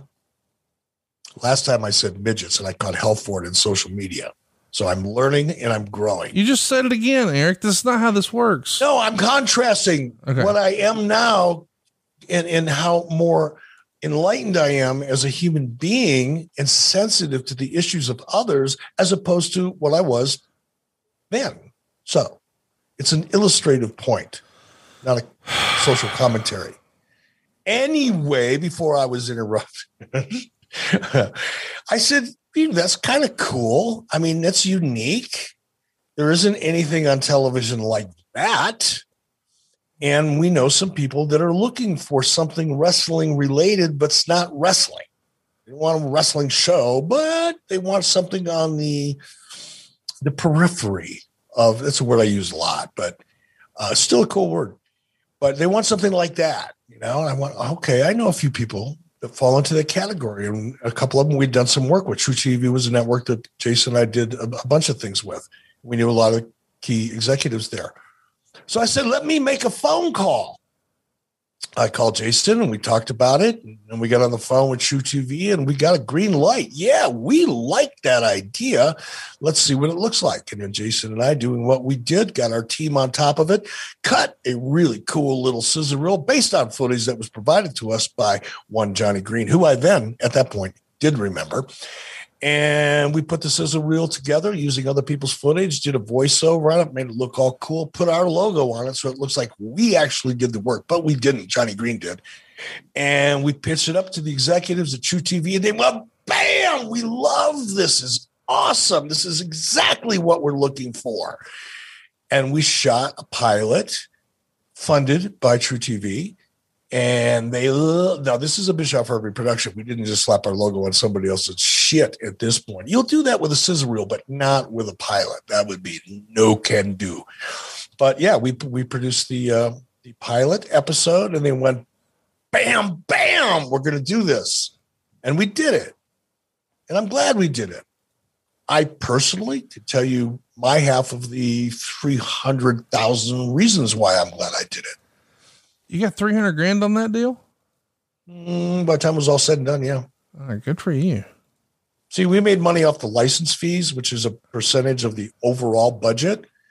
But because we were actually physically producing the show and had our own team of post production people and all of the equipment, you know, in edit bays and all of that, we were actually making a margin on the physical production as well. And that's where the majority of the money was at the time, particularly in unscripted. Um, and we were pretty good at it. So, um, yeah, we made a we made a fair amount of money off that show. Man, one of these days we got to get over to ad free shows and just let me pick your brain about the TV business. But for now, let's talk about Sting. He does an interview with the Daily Star where he says he did the angle where he and Kevin Nash quit after Bound for Glory that he expected to be brought back to continue the angle in January, so he had committed to doing another year. But then he said there was a contractual issue that didn't get finalized, and that's why he didn't come back until a few weeks ago. And around the same time, Wade Keller would report that Sting surprised a lot of people when he did an interview for the UK Daily Star, where he admitted he was offered a match against The Undertaker and a spot in the WWE Hall of Fame he even said he was scheduled to meet with Vince McMahon, but then instead opted to cancel the meeting. And of course, people within WWE told Wade there were no formal talks between Sting and the company. And uh, on the WWE side of things, they're saying Sting was not offered a match with The Undertaker, but there may have been informal talk regarding a Hall of Fame spot and a Legends contract. Of course, TNA sources believe that uh, Sting was shooting straight about the WWE's entrance level. And it did make sense that they would have had a conversation with him about the Hall of Fame. By the way, at WrestleMania 27, he, uh, he being the Undertaker, wound up wrestling Triple H. So I guess I could have seen that. That was the WrestleMania in Atlanta, the home of WCW. So Sting versus the Undertaker in Atlanta may have been a fun idea. Were you hearing rumors or rumblings of that? And what'd you think of that? I didn't. I didn't. Um, didn't have an opinion on it, wasn't aware of it till probably made, you know, the, the rounds in social media or dirt sheets or whatever you want to call them. Um, I knew nothing about it. Didn't talk to Steve about it. Steve didn't share any of that with me personally. So I don't know how much is true or how much isn't true. I have no idea. Talk to me a little bit about Desmond Wolfe. Uh, Meltzer would say regarding Desmond, nothing has changed. When asked, Hulk Hogan said the ball was in his court, but we've heard the opposite. A few months back, he was scheduled to reform his team with Magnus, but plans changed and Doug Williams was given the spot, and stuff with him was uh, edited off of the show. You may recall this is around the same time when he started to have some issues with his uh, medical situation. Uh, he has been doing some uh, stuff in the local community theater in Central Florida. So he's trying to being the acting community, we know him more often than not as Nigel McGuinness. His in ring career is going to start winding down here. What do you remember of his sort of hokey pokey with WCW, with TNA here at the end? I mean, it wasn't. look, he has he had a pretty serious medical condition that prevented him from participating. That he hoped he would be able to get under control, and he didn't. Yeah, that's all it was. It, it was TNA wanting and hoping that things were going to work out, as well as as um, Nigel McGuinness, but it didn't. And so I can understand why, from a viewer's perspective, who didn't really know the backstory, nor should they have known, it was a personal issue. Uh, so that's that's really all it was. There was no political maneuvering or hocus pocus or anything of the sort. It was just a guy trying to overcome a physical or medical condition and hoping it would work out, and it didn't. Let's get to the show. Lockdown. We're finally here. Devon wins a pre show match that aired live. It's not long, two and a half minutes. But out first, check this out. It's an eight way X Division elimination match to become the top contender. Jay Lethal, Jeremy Buck, Amazing Red, Chris Sabin, Brian Kendrick, and Suicide, which is actually Christopher Daniels under a hood, are all in a losing effort. When it's all over, Max Buck gets his hand raised. You watched this one for the first time in a long time. What do you remember about this one? Remember, everybody worked their guts out, all the talent in the ring really, really worked hard. I was very impressed with their ability to do so much in a relatively small ring within the confines of a cage because the stage, your working area is so small. Yes.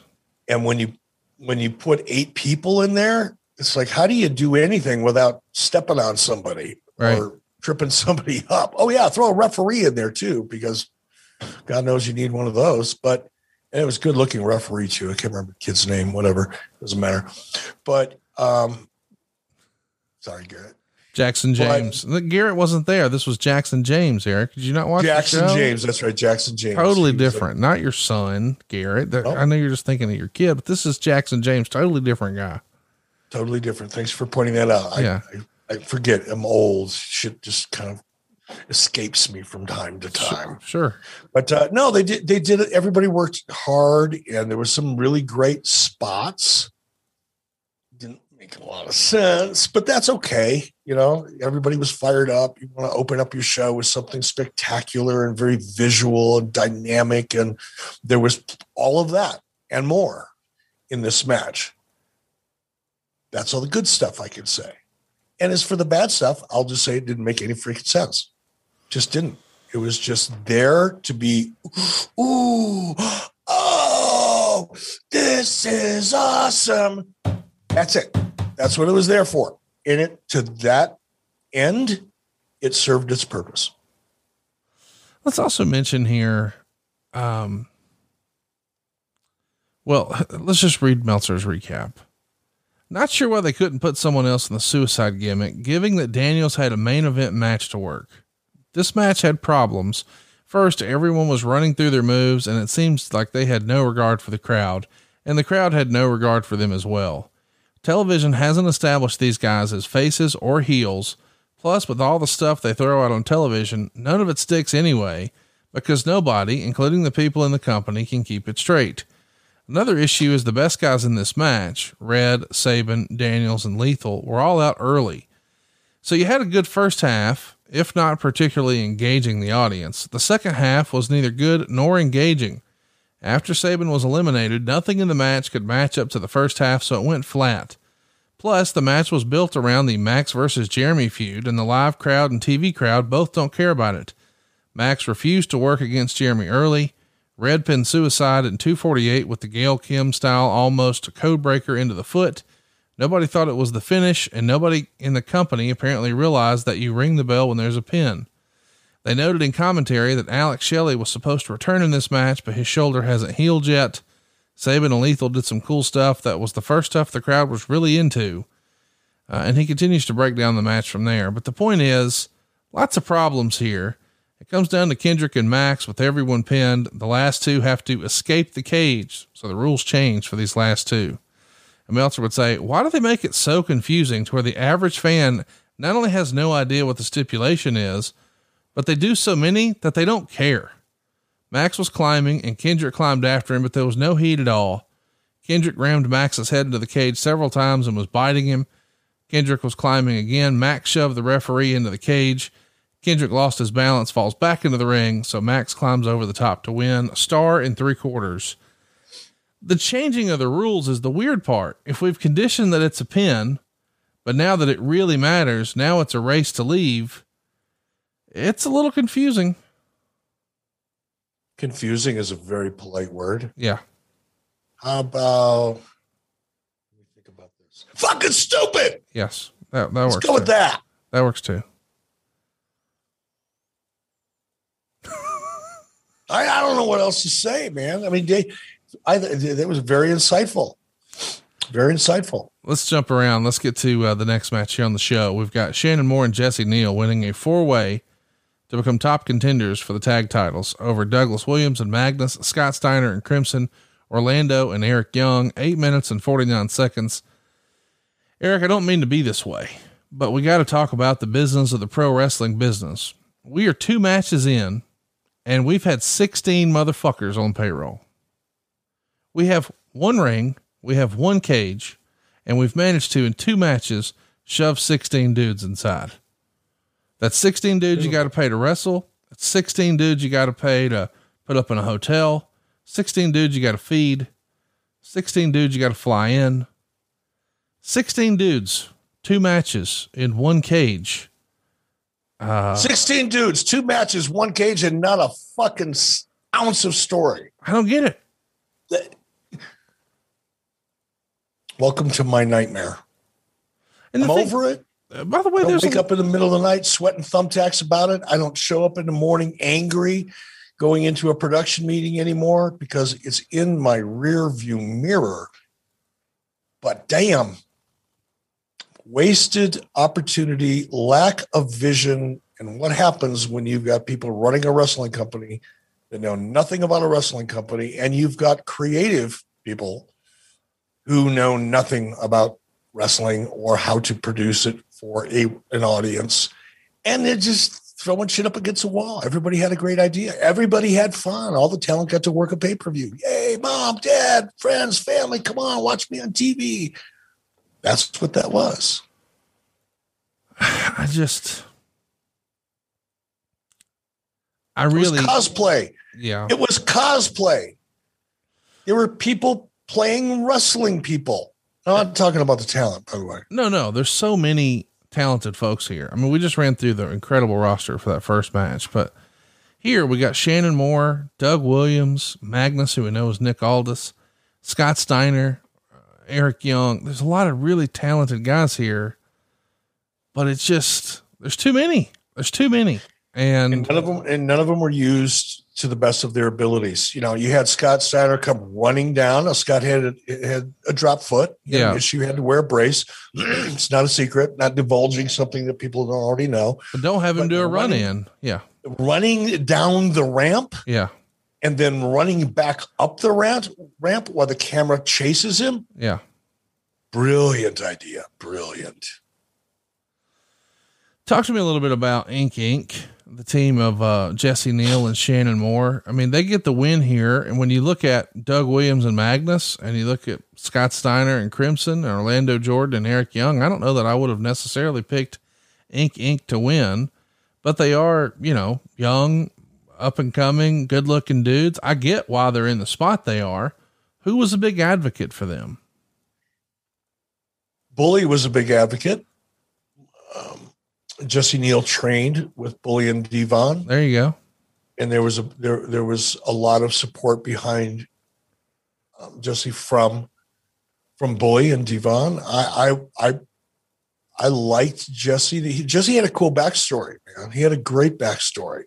It didn't necessarily fit the fucking dated punk rocker gimmick, which I really hated. Just blah. Ugh let's appeal to the smallest segment of the audience because that's what we do here, folks.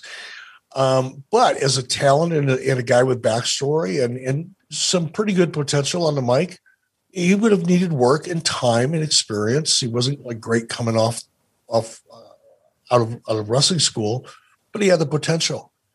Uh, I think Dixie liked his backstory and what he had the potential of becoming. And that's really why. And Shannon Moore was a great talent. I've known Shannon since the beginning of his wrestling career. I brought him into WCW. Uh, and, and Shannon, when he was at the top of his game, was one of the best. So there was no reason not to, but you're right. It seemed different. I'm not sure what the logic was or who was behind giving him the win here over everybody else, but you know, I can see why it happened. Next up, we've got um, Mickie James pinning Madison Rayne to win the knockout title in a match where James had put up her hair. Um, Meltzer was not high on this. He says James' left shoulder was all taped and she kept her arm in a position like there was an imaginary sling on it. Earl Hebner tried to take Rayne's tiara off, but it wouldn't come off because he didn't take off the bobby pin. Taz noted that they didn't have tiaras back in Earl's day, back in the 1820s. DDT finisher 35 seconds in. Meltzer says, given the circumstances, it was probably all they could do. So at this point, counting the pre show, now we've had 20 performers, and this match goes 35 seconds. It's probably the best match on the card. I'm starting to. oh my God, that was a horrible thing to say. I'm sorry. No offense to the talent. Hold on. I'm going to cough again and play with my mute button. Okay. That sounded weird. I'll be right back. And oh, I feel good. And he's Sorry. back. He's Uh, back.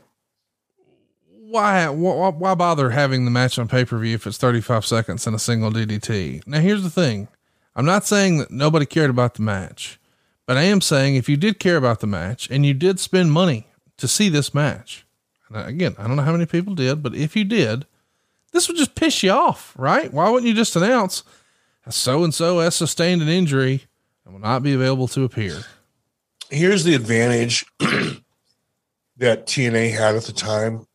It was really hard for them to piss off an audience because they didn't have enough of an audience to piss off. People that were watching TNA were diehard, homegrown TNA fans, and they were gonna they were gonna watch TNA no matter what. So in a situation like this, there was no thought to, wow, what if we piss off the fans who are spending money or time to to watch this match? Yeah, whatever. We, oh, we got to put the match on. We advertise the match. Yeah, but we can't do a decent match. Yeah, I know, but we advertised it. We have to do it. Okay, do it. And it ends in 35 seconds and nobody cares. And honestly, those both of those women should have gone to Vince Russo and thanked him profusely for only subjecting them to 35 minutes of that paper or 35 seconds of that pay-per-view. Do you find yourself making that long commute home, listening to your favorite wrestling podcast, only to realize half your trip was hearing way too many ads just like this one? Then I have a solution for you. Adfreeshows.com.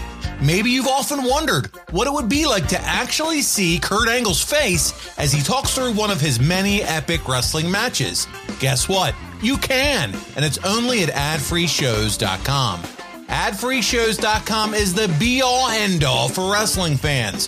Whether you like to listen or watch, you can do it early and ad free right now and find out why everyone that joins says, Why didn't I do this sooner? An annual subscription could be the perfect birthday, Mother's Day, or Father's Day gift. So put it on your list and head on over to adfreeshows.com now to see what all the buzz is about.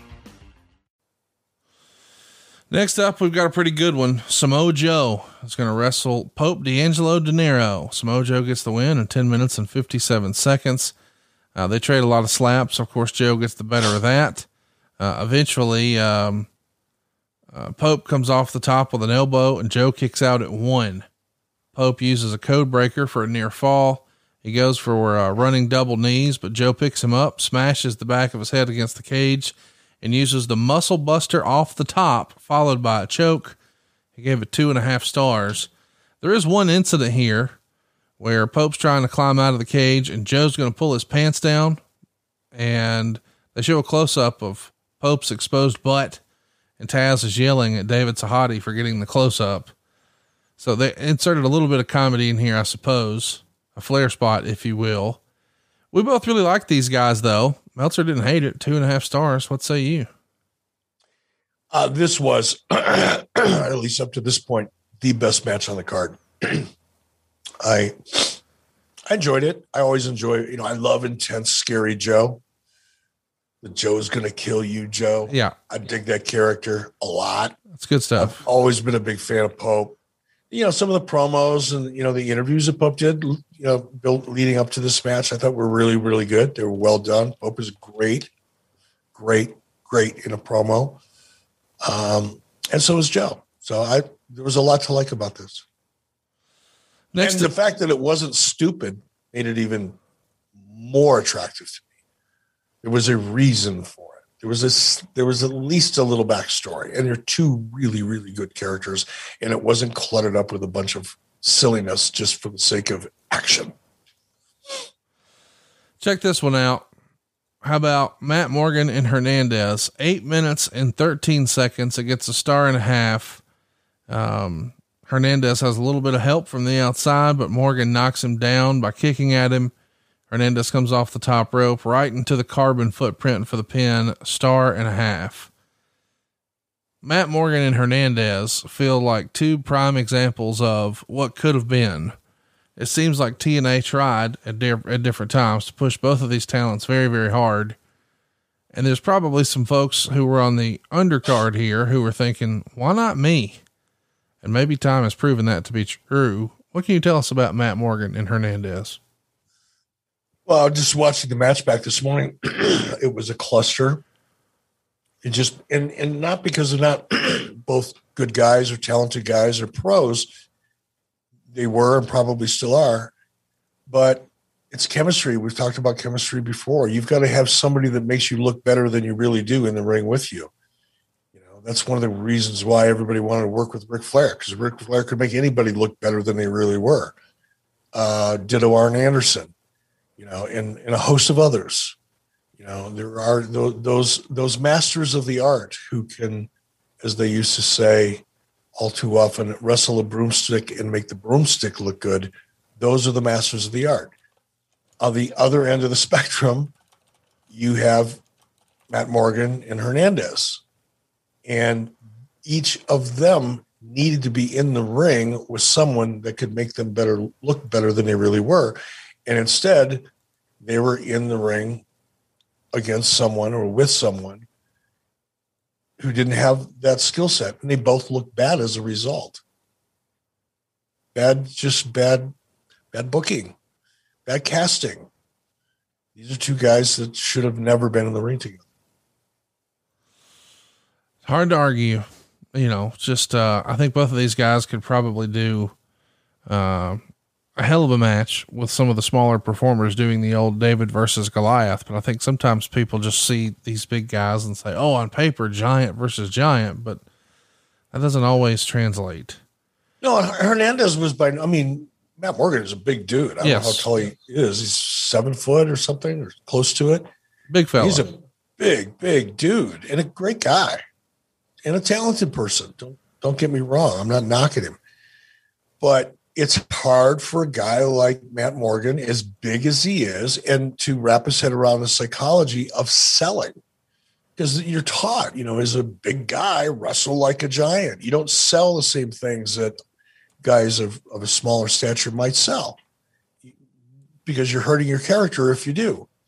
And Hernandez, he didn't have that, you know, giant issue to deal with. He was a big, stout dude. Don't get me wrong. He probably weighed 240, 250.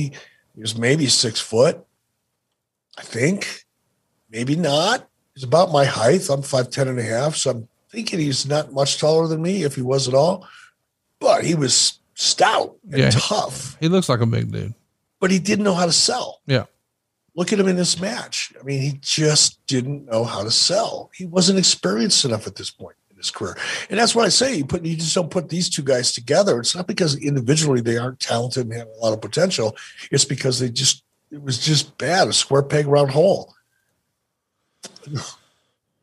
16 minutes and 20 seconds, 26 seconds of my life I'll never get back because now I've had to watch it twice. The next match is a good one. It's Kurt Angle and Jeff Jarrett, but this is big on story, but maybe a little devoid here in the rules. Um, it's a three, a sort of three matches inside of one. The first match is a submission match. The second match is a pinfall. And the third match is an escape the cage. And again, I think on paper, that sounds pretty cool. But in execution, it's got to leave everybody in the audience, the live audience, who doesn't have commentators in their ear reminding them of what's happening every step of the way, uh, a little less than, falls a little flat. Would you agree? Yeah. I mean, there's a lot of analogies here. I was thinking as you were talking to, to me, it seemed like again, going to a movie. And when I go to a movie, or even if I watch scripted television, I'm, I'm, I try to look for that moment when you transition from act one to act two. Yeah. There's a certain formula involved. And if you watch it closely enough and you watch for it consistently and you you watch the time, you know, along with it, I like looking for those things. That's it's fascinating to me because that's the level of detail that I look for in a well-produced movie or television show. Um, and in this case, to me, it seemed like Act One was awesome. Act Two is really, really good. And if this is a movie, as much as I love buttered popcorn and milk duds together, it's like my childhood weakness when I was a little kid growing up in Detroit, my mom used to drop me off at the Eastgate Theater over on Gratiot, about seven mile in Gratiot. And she would give me 35 cents to get in by myself in Detroit, not eight mile where the movie was about, right? Seven mile, which is a mile closer to downtown. My mom would drop me off there by myself. That's how safe it was at the time. And I would go in on a Saturday afternoon matinee and I would watch my favorite movie. But part of the gig for me was that I'd always get a tub of buttered popcorn and a big old box of milk duds because the sweetness of the caramel within a milk dud and the salty, buttery goodness of the popcorn was just mouth magic for me as a little kid. I just loved it. And this match, looking at it, reminded me of those moments when I was at this movie. Maybe it was an Elvis Presley movie, you know, one of those Blue Hawaii. Maybe that was it. I think Ann-Margret was in that one. And it reminded me of when I was a little kid and I'm in that second act and I really wanted some more butter popcorn and another box of milk duds. But the movie was so good because Elvis was about ready to sing that I wouldn't go up and get it. And I sat through the movie because that's how good the movie was. And this is how I felt up until the point where it was an escape the cage match. And it just made me think, oh my God, I should have gone and gotten the butter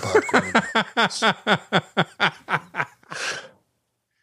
really, that's how I felt. It's a disappointment. Yeah. And it's overbooking. That's what happens when you cram so much. And here's kidding aside, because I had fun with that. I love just riffing like that. I don't know. I entertain myself. I hope I hope it's not appalling to the audience. But I think what happened, and it happens today, right? Not going to name names or even companies. I'm going to say it happens across the board, and, it, and I believe it does. When you get people, talent especially, who are involved in laying out story, talent because they're performing the story in the ring. So they see the story play out in their head. Yes. Differently than the audience that's watching at home because mm-hmm. the talent sees the nuance. The talent participates in the nuance, yes. therefore experiences it at a different level than the audience at home. And you can get too complex. You can become too nuanced. You can start, if you're not careful when you're laying out a match or a storyline, if you're not careful and you don't remember that you're too close to it to, to really be calling the final shots on it, sometimes you just put too much in because to you as a performer, it makes sense. But a lot of it is lost on the television audience it doesn't feel it, see it, or experience it at the same level the talent does. And that's where a good producer or a good director comes in. And certainly in the case of creative, a good head writer comes in and says, wait a minute, wait a minute, wait a minute. Let's let's cut this down in some ways. Let's make this make a little bit more sense to the viewer at home as opposed to the guys laying it out that are going to be performing it in the ring. This was a perfect example of that. Not a criticism, just an observation. Let's talk about the uh, the story. And against all odds, Jeff Jarrett defeated Kurt Angle, and per the stipulation, Kurt Angle had to give his ex-wife Karen away to his rival Jeff Jarrett at the wedding renewal of the Jarretts. So on the 24th, uh, February 24th impact, the Jarretts distracted Angle, costing him the match with Rob Van Dam and Mr. Anderson. The following week, Angle ruined the Jarrett's wedding renewal ceremony by beating down Jeff and driving Karen's face into her own wedding cake. Infuriated, the Jarretts redid the ceremony the same night. Angle cooperated this time despite insults being hurled at him from Karen until the ceremony concluded and he scared them off with an axe. That's right, an axe. On the March 17th Impact, Angle presented a gift to Jeff and declared he was a better man and husband and father to Karen and Angle's kids uh, under the custody of Karen. Not sincerely. I know it's hard to even read about it, isn't it? I, it's so awkward. It's just so awkward. And hats off to them for being able to be such adults. Chat me up about this though. Like when you're, is this something that you and Hulk just look at each other and say, this is fucking weird?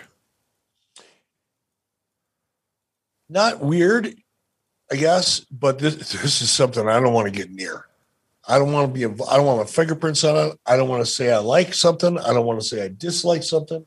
I'm going to pretend it's happening in a vacuum and I'm not involved in it because it was just dangerous.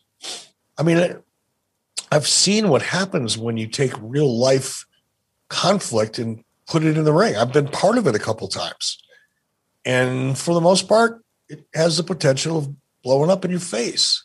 And now you take something as sensitive and raw and real as the Karen Angle Jarrett, Jeff Jarrett, Kurt Angle trifecta was playing with fire. And I didn't want to get burned. So I stayed as far away from it as I could. Did, did you, but ha- you know what? I got to say this though. Now that's okay. And all everything I just said is true. Okay. But Karen, my God, she was a great performer. Oh yeah. She was, she's like a female Bischoff. Sure. She, no, she was way better than me. She was so good because she had more range. Yeah. Than I did. You know, I was pretty good at one thing, but Karen, she could, she had so much range and she was so believable. God, she was awesome in this and fearless. And I think that's what makes you awesome at a certain level. Yeah. Not not just physically in the ring, like Kurt obviously defines it. Google yeah. the internet. There's Kurt. Um, but Karen as a character, like I don't think embarrassment was a word that was a part of her vocabulary as a performer. She would do anything. She had no fear at all. She she was so good. I just can't say enough great things about her. Did you um I know there's parts of TNA you didn't touch with a 10 foot pole, but w- what are you hearing? I mean, I'm sure there's got to be at least passing conversation with Dixie or someone about, wait a minute, wh- what are they doing here? I mean, th- this is maybe, arguably, the most controversial angle in the history of TNA, right? Maybe wrestling when you think about it. Yeah, probably. Probably. Take off your brand blinders and forget about who you like better than who and who had the better idea when and all that crap. And just look at the the, the basis of this story, the premise. Oh, it's unbelievable. Boy meets boy, boy meets girl, boy loses girl. Boy and the girl and the boy that he lost the girl too are now going to beat the hell out of each other in the ring. And oh, by the way, let's throw their kids in there too. Oh, it's unbelievable. Ooh, doggy. I think that has to be the most controversial real life angle in the world involving the angle. Yes. Is Dixie nervous about it or is she playing go between? Who is, I've never talked to Jeff or Kurt about this, so I don't know, but how are they sort of keeping the peace? Do you know? I, that was, the, that was the part, you know, that was that, that struck me as so unique. And Jeff and Kurt, Karen would they're the ones that laid this out. Right. They were they're all getting along fine.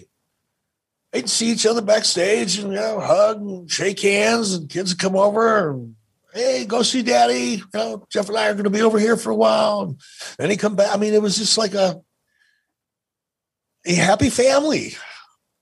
Weird. Yeah. Well, not weird, weird situation for sure. But they handled it so well that I, I never got the sense. I'm not saying maybe it happened. Maybe there was tense moments. You know, I don't know because I, I kept my distance.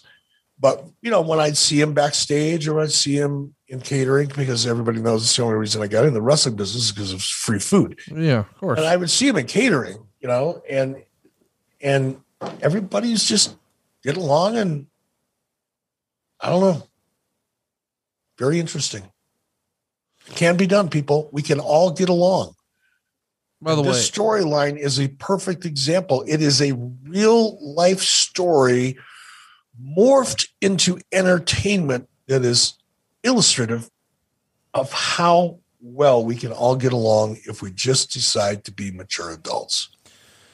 Referee Brian Hebner is going to kick Karen out before the match starts. Immediately, Jarrett starts applying the figure four. He's looking for the submission. Ultimately, we know Angle gets the first fall with the submission. Jarrett ties it up with the pinfall. And now there's lots of gaga um, in this final. Who's going to escape the cage? It looked like Angle had, not looked like, Angle had him beat. He's unlocked the cage. He's opened the cage door and then he takes a step and you can see him contemplate, wait a minute, do I want to win this match or do I want to kick this guy's ass? And that's real. So he shuts the cage himself and goes back in. And then he goes back to it again and gets a second step down, thinking, no, I really want to win. Changes his mind again, comes back. They go back and forth. Eventually, lots of big bumps, including one of the scariest sequences you'll ever see. It looks like Jeff Jarrett's going for a top rope power bomb. Kurt Angle nearly lands on his damn neck right in front of all of us. It's unbelievably scary. They show a re- they show a replay of it, but it is a woof. I mean, that thing goes a little bit more one way or the other. Oh, this is a whole different story. Uh, eventually, though, we get a top rope angle slam, which is a big spot. And then, of course, there's some interference on the outside. And what do you know? Kurt says, you know what? Rather than contend with that, I'm just going to do a moonsault off the top of the cage he doesn't hit it, thankfully. Uh, and then eventually Karen's back involved. We get a little bit of the spray, and then she slams the uh, door on Kurt's head, just like the old Flair Von Erich angle from years ago. And that's it. Jeff Jarrett gets the win. What'd you think? I mean, listen, the first two, to your point, really good. I even like the idea of Angle having it won and then thinking better about it. I didn't hate the power bomb. It was scary. Wish it wouldn't have happened, but I'm glad everybody's okay. Love the top rope angle slam. Love the big moonsault. I'm with all that. But when Karen comes down with the spray and then later slamming the cage door, I understand she's big on story. We've got, we should include her, but it just felt unnecessary. And I, guess it's just continuing the story from the beginning of the match where she was banned from ringside. I don't know. It was a little too much gaga, if that's even possible with this storyline. What'd you think? I mean, you just, I couldn't sum it up as well as you just did. It's just too much. Yeah. And had, had this match ended, and here's the other thing, you know, when Kurt, you know, getting ready to step out and going, nah, I really want to kick this guy's ass, locking himself back in. It was good. It could have been great. Yes. It would have needed to be handled differently by color and play by play it need, it would have needed to be executed differently by the talent in order to draw more out of it. I think if it would have taken more time and there would have been more pause, perhaps execute a little bit better as a performance, just so that because there again, the talent knew what they were doing. They knew the nuance of the story. They knew it. And they did a great job from a psychology perspective. Laying this match out was so well done. And the backstory was already there, obviously.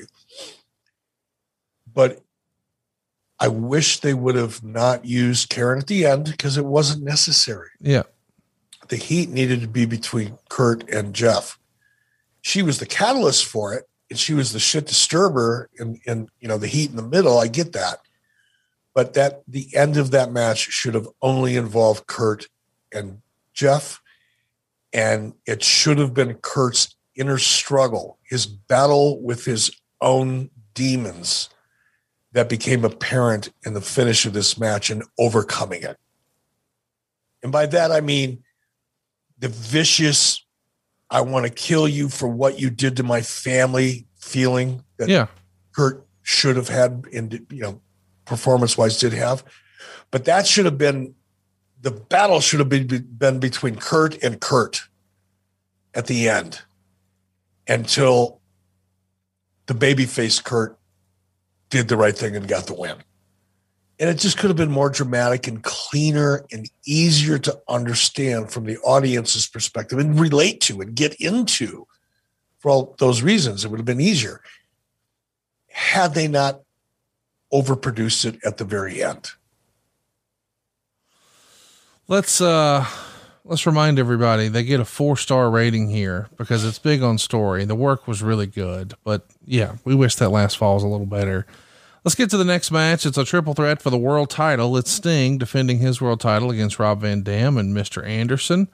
Uh, as a reminder here on the March 17th Impact, Anderson's going to demand a rematch for the world title after wrestling to a double countout with Van Dam at Victory Road, leaving no clear number one contender.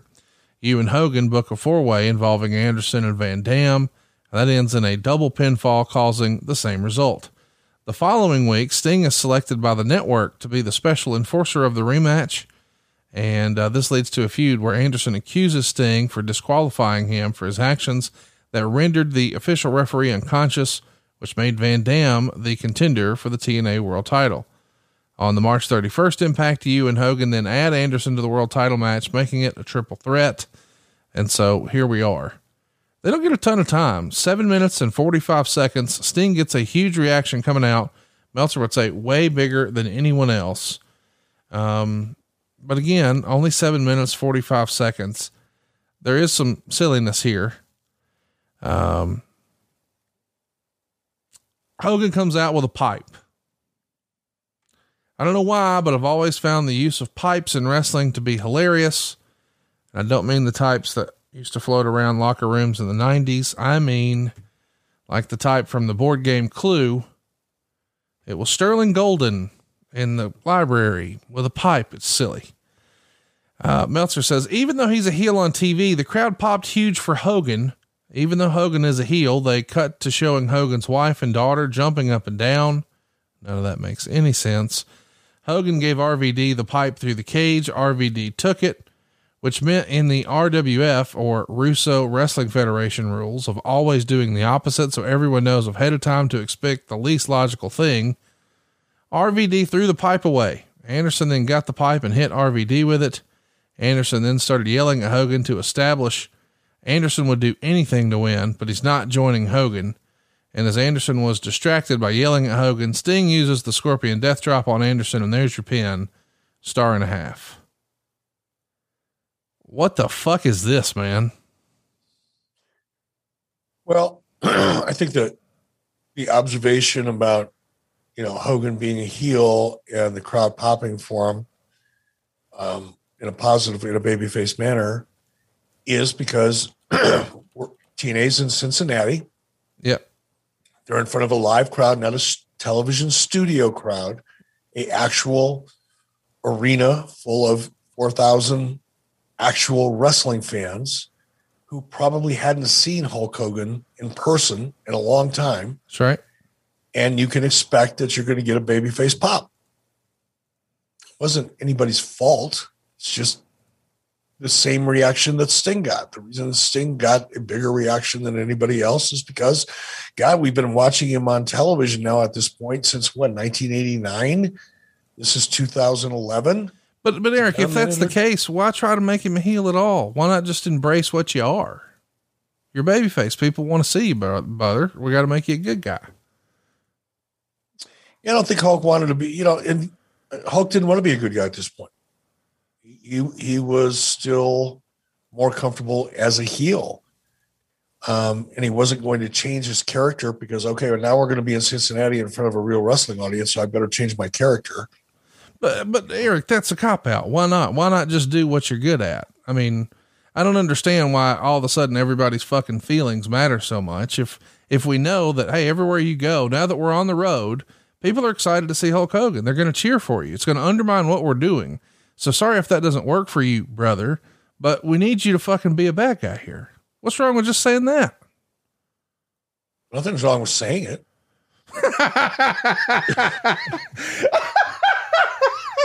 but if that doesn't work for me, it kind of is what it is. Yeah. Thank Okay. you. Okay, I get it. I This horse is bucking. It's bucking. It's about ready to throw me off, and you just gave me a, a soft place to fall. Yeah, this match is the, you know, you've got Mr. Anderson who was over like Rover a few years prior in the WWF. Rob Van Dam has been a uh, a longtime fan favorite. Sting is the fucking franchise for decades at this point. And we give him seven minutes and it gets a star and a half. And we got Hogan with pipes. It's just weird. I know. All right, let's move on. Let's See, get- I went right then, right then, because they got this. I read about it when I opened up this box with the uh with the sound, the audio board. yeah. I read about all the things they could do, and it's got these beautiful, like uh, there's a red button, an orange button, a yellow, a green, a robin's egg blue, a violet color, purple, like Prince purple, and an, I don't know magenta. So there's all these pretty buttons, and one of these buttons, I don't know which one, you can preload it so that it has sound effects, and you press a button, and I want to do crickets, Mm. like crickets, crickets. Like I can't do it, but you know what I mean? The Yeah. cricket sound Yeah. So that whenever I lay, you know, some kind of egg on here and you don't know how to react, just for a couple seconds, I want to hit that cricket button. I think that's fun. We'll try that next week. Yeah. You'll do that for about two weeks and then people will uh, blow you up on social media and demand Really? get a new Because it's boy. just me having fun with a new gimmick and nobody really likes it. Is that what you're telling me is going to happen? it's like masturbatory, maybe a little bit. But Right. listen, I want us to do it. You know, listen, we'll try it. I'll, I'll give you, I'll, I will, at this point, I will concede any concession you want if you'll just knock all that shady shenanigan horse shit off. Oh, JD Chandanicus. I love that. So let's talk about our main event. The next match is an eight man tag between the groups Fortune and Immortal. This has been a long time coming, brother. Uh, after conning TNA president Dixie Carter to take over her company, Immortal tried to run TNA, but Carter hit Hogan with that court order. So in January of 2011, a group named They surfaced, and Crimson, who was the messenger, put Abyss out of action using his own 2x4 with nails in it, named Janice. On the February 3rd impact, Fortune turned on Immortal without the knowledge of their manager, Ric, Ric Flair, revealing themselves as they, claiming they would no longer take a backseat to Immortal. A couple of weeks later, Flair tried to call a truce, but eventually abandoned Fortune to join Immortal by turning to Fortune member AJ Styles during his match uh, with um, other Immortal member Matt Hardy. So two weeks later, Hulk Hogan comes back from absence to boast about his court battle victory for ownership of TNA. He's got you there, and um he says basically Carter's only here to provide the money from here on out. And in March, there's a new Immortal member named Bully Ray who's going to powerbomb Fortune member AJ Styles off the off the stage, sidelining him with a storyline injury. Later in the month, Christopher Daniels comes back to help Fortune, and on the April 7th impact, Daniels asks Hulk Hogan if he can be Fortune's fourth member for the lethal lockdown against Immortal, which Hogan agrees to. So Daniels is pulling double duty. Remember, he was in that eight way X division to start the show. The following week, Fortune and Immortal had a best of three series matches to determine who would get the man advantage at Lethal Lockdown. In the first match, Immortal's Matt Hardy defeated Fortune's Kazarian. Immortal's Abyss defeated Fortune's James Storm. And this meant that Immortal would have the man advantage during the Lethal Lockdown match. And now we're here. In hindsight, I feel like we were trying really hard to establish these two groups, but we just didn't. Would you agree with that? Faction mania, brother. Faction mania. Look at, you know, as you lay that out, kind of, you know, week to week to week to week leading up to this pay per view, this wasn't a bad story in terms of structure. I mean, at least it was, there was a, blue, a blueprint for a story, and the story progressed along a kind of predictable arc, if you will. But it was just too much to focus on. And it, nobody really stood out in the story. It was it wasn't bad, it just wasn't good either. and it's not because of the talent. There's, more, there's enough talent in this story to run an entire wrestling company off of. Yeah. Um, so it wasn't a talent issue.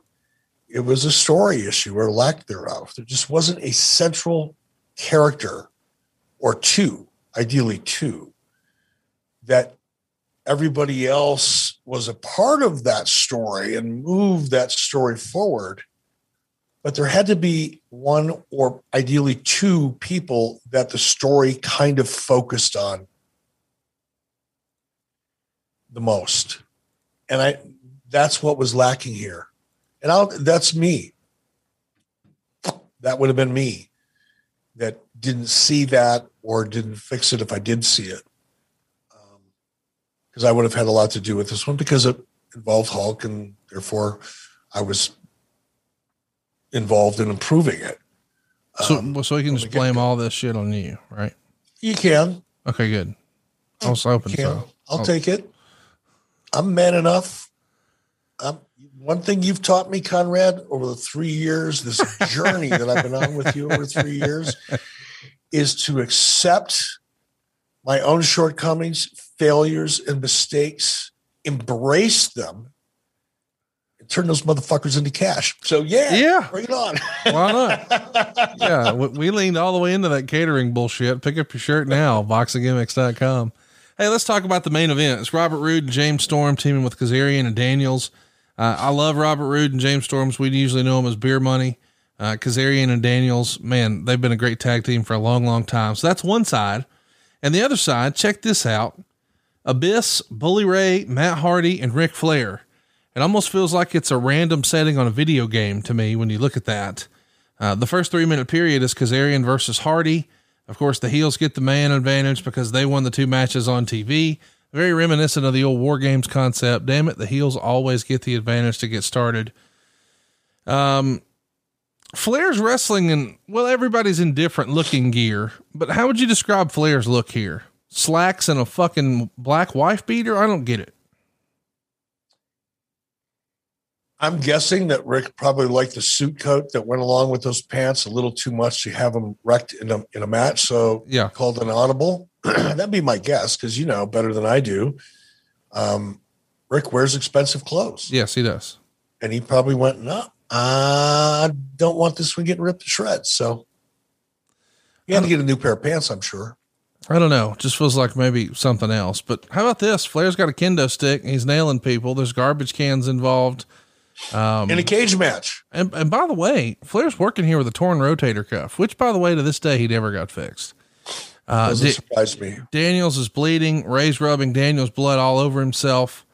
Um, Meltzer would say between letting people pound on his head and rubbing Daniels' blood all over himself, Bully Ray seems to think it's still 1997. Bubba got an axe handle and went to crack Daniels with it when AJ Styles ran in for the save. Isn't the cage there to prevent this from happening? Styles hits the Pele kick. Roode throws Flair into the cage. Storm super kicks Flair, and Roode uses a Fujiwara armbar on Flair, who submits four stars. So Flair tore his rotator cuff like three months prior to this. Uh, As a reminder, he tore it back in the WCW days, probably 15 years prior to this. So it's always been something that he's been dealing with. But this is a main event to me. Again, we got eight dudes in a cage and the and, and the world title match that wasn't even one on one it's a three way i think you can describe this pay-per-view best as 10 pounds of shit in a five pound bag. Your thoughts? Could it's impossible to say it any better. It is. I mean, and, and by the way, somebody gave this match four stars. yeah meltzer dug it. I, I just thought it was a fucking mess. It was a mess, and and it and, and it's just you know furthers the point that stars and and what people like is all subjective. If Dave liked this type of match, and probably I'm guessing I don't know Dave like you do, um, he liked the violence and the execution and the blood, and maybe that's what kind of got him over the top and made him go, "Oh, I got to give this match four stars." I just found it, I, it's I, I had a hard time watching it. It was because it didn't make sense to me. James Storm in the ring with a fucking pie pan. yeah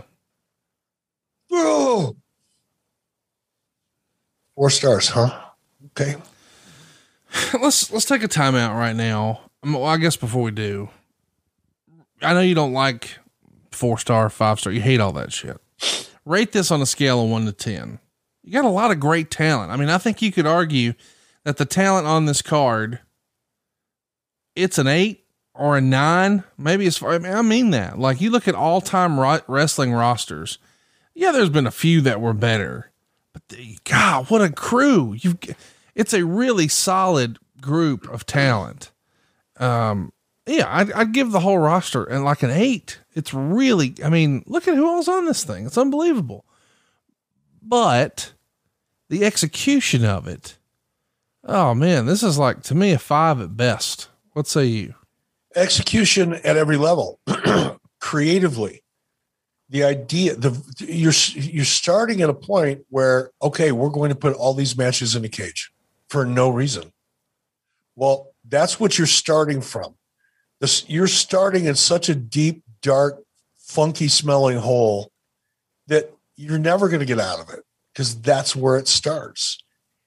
And then, oh, by the way, there's no real stories involved in any of this shit. Well, maybe a couple, but for the most part, there's no real story to to to cause it to be taking place in these matches to take place inside of a cage. And and then oh, let's put an entire zip code of talent on this pay-per-view. Because I don't know, we're paying for them, they should work. I swear that was part of the logic. I am not kidding you. Well, we're paying them, put them on TV. Yeah, but they don't really have a story. I don't care. You're paying them, make them work. Mm. It's mm. oh 10, 9, 8. Okay. Yep, that's what it was like. Let's um let's put a bow on this. This happened How about a bullet? Let's just put a bullet in it. 10 years like ago. Uh, have you watched Impact lately? I mean, this past weekend, they had Rich Swann defend his Impact Championship against Kenny Omega's AEW Championship. And I know you went on uh, another podcast and, and, and you were asked about impact working with AEW. And I think the quote you gave was nobody gives a fuck. Uh, but now they did title versus title on pay per view. We're looking at the product from the same company 10 years prior. Is there a way to draw some correlations? I, I don't watch the impact product. I just can't.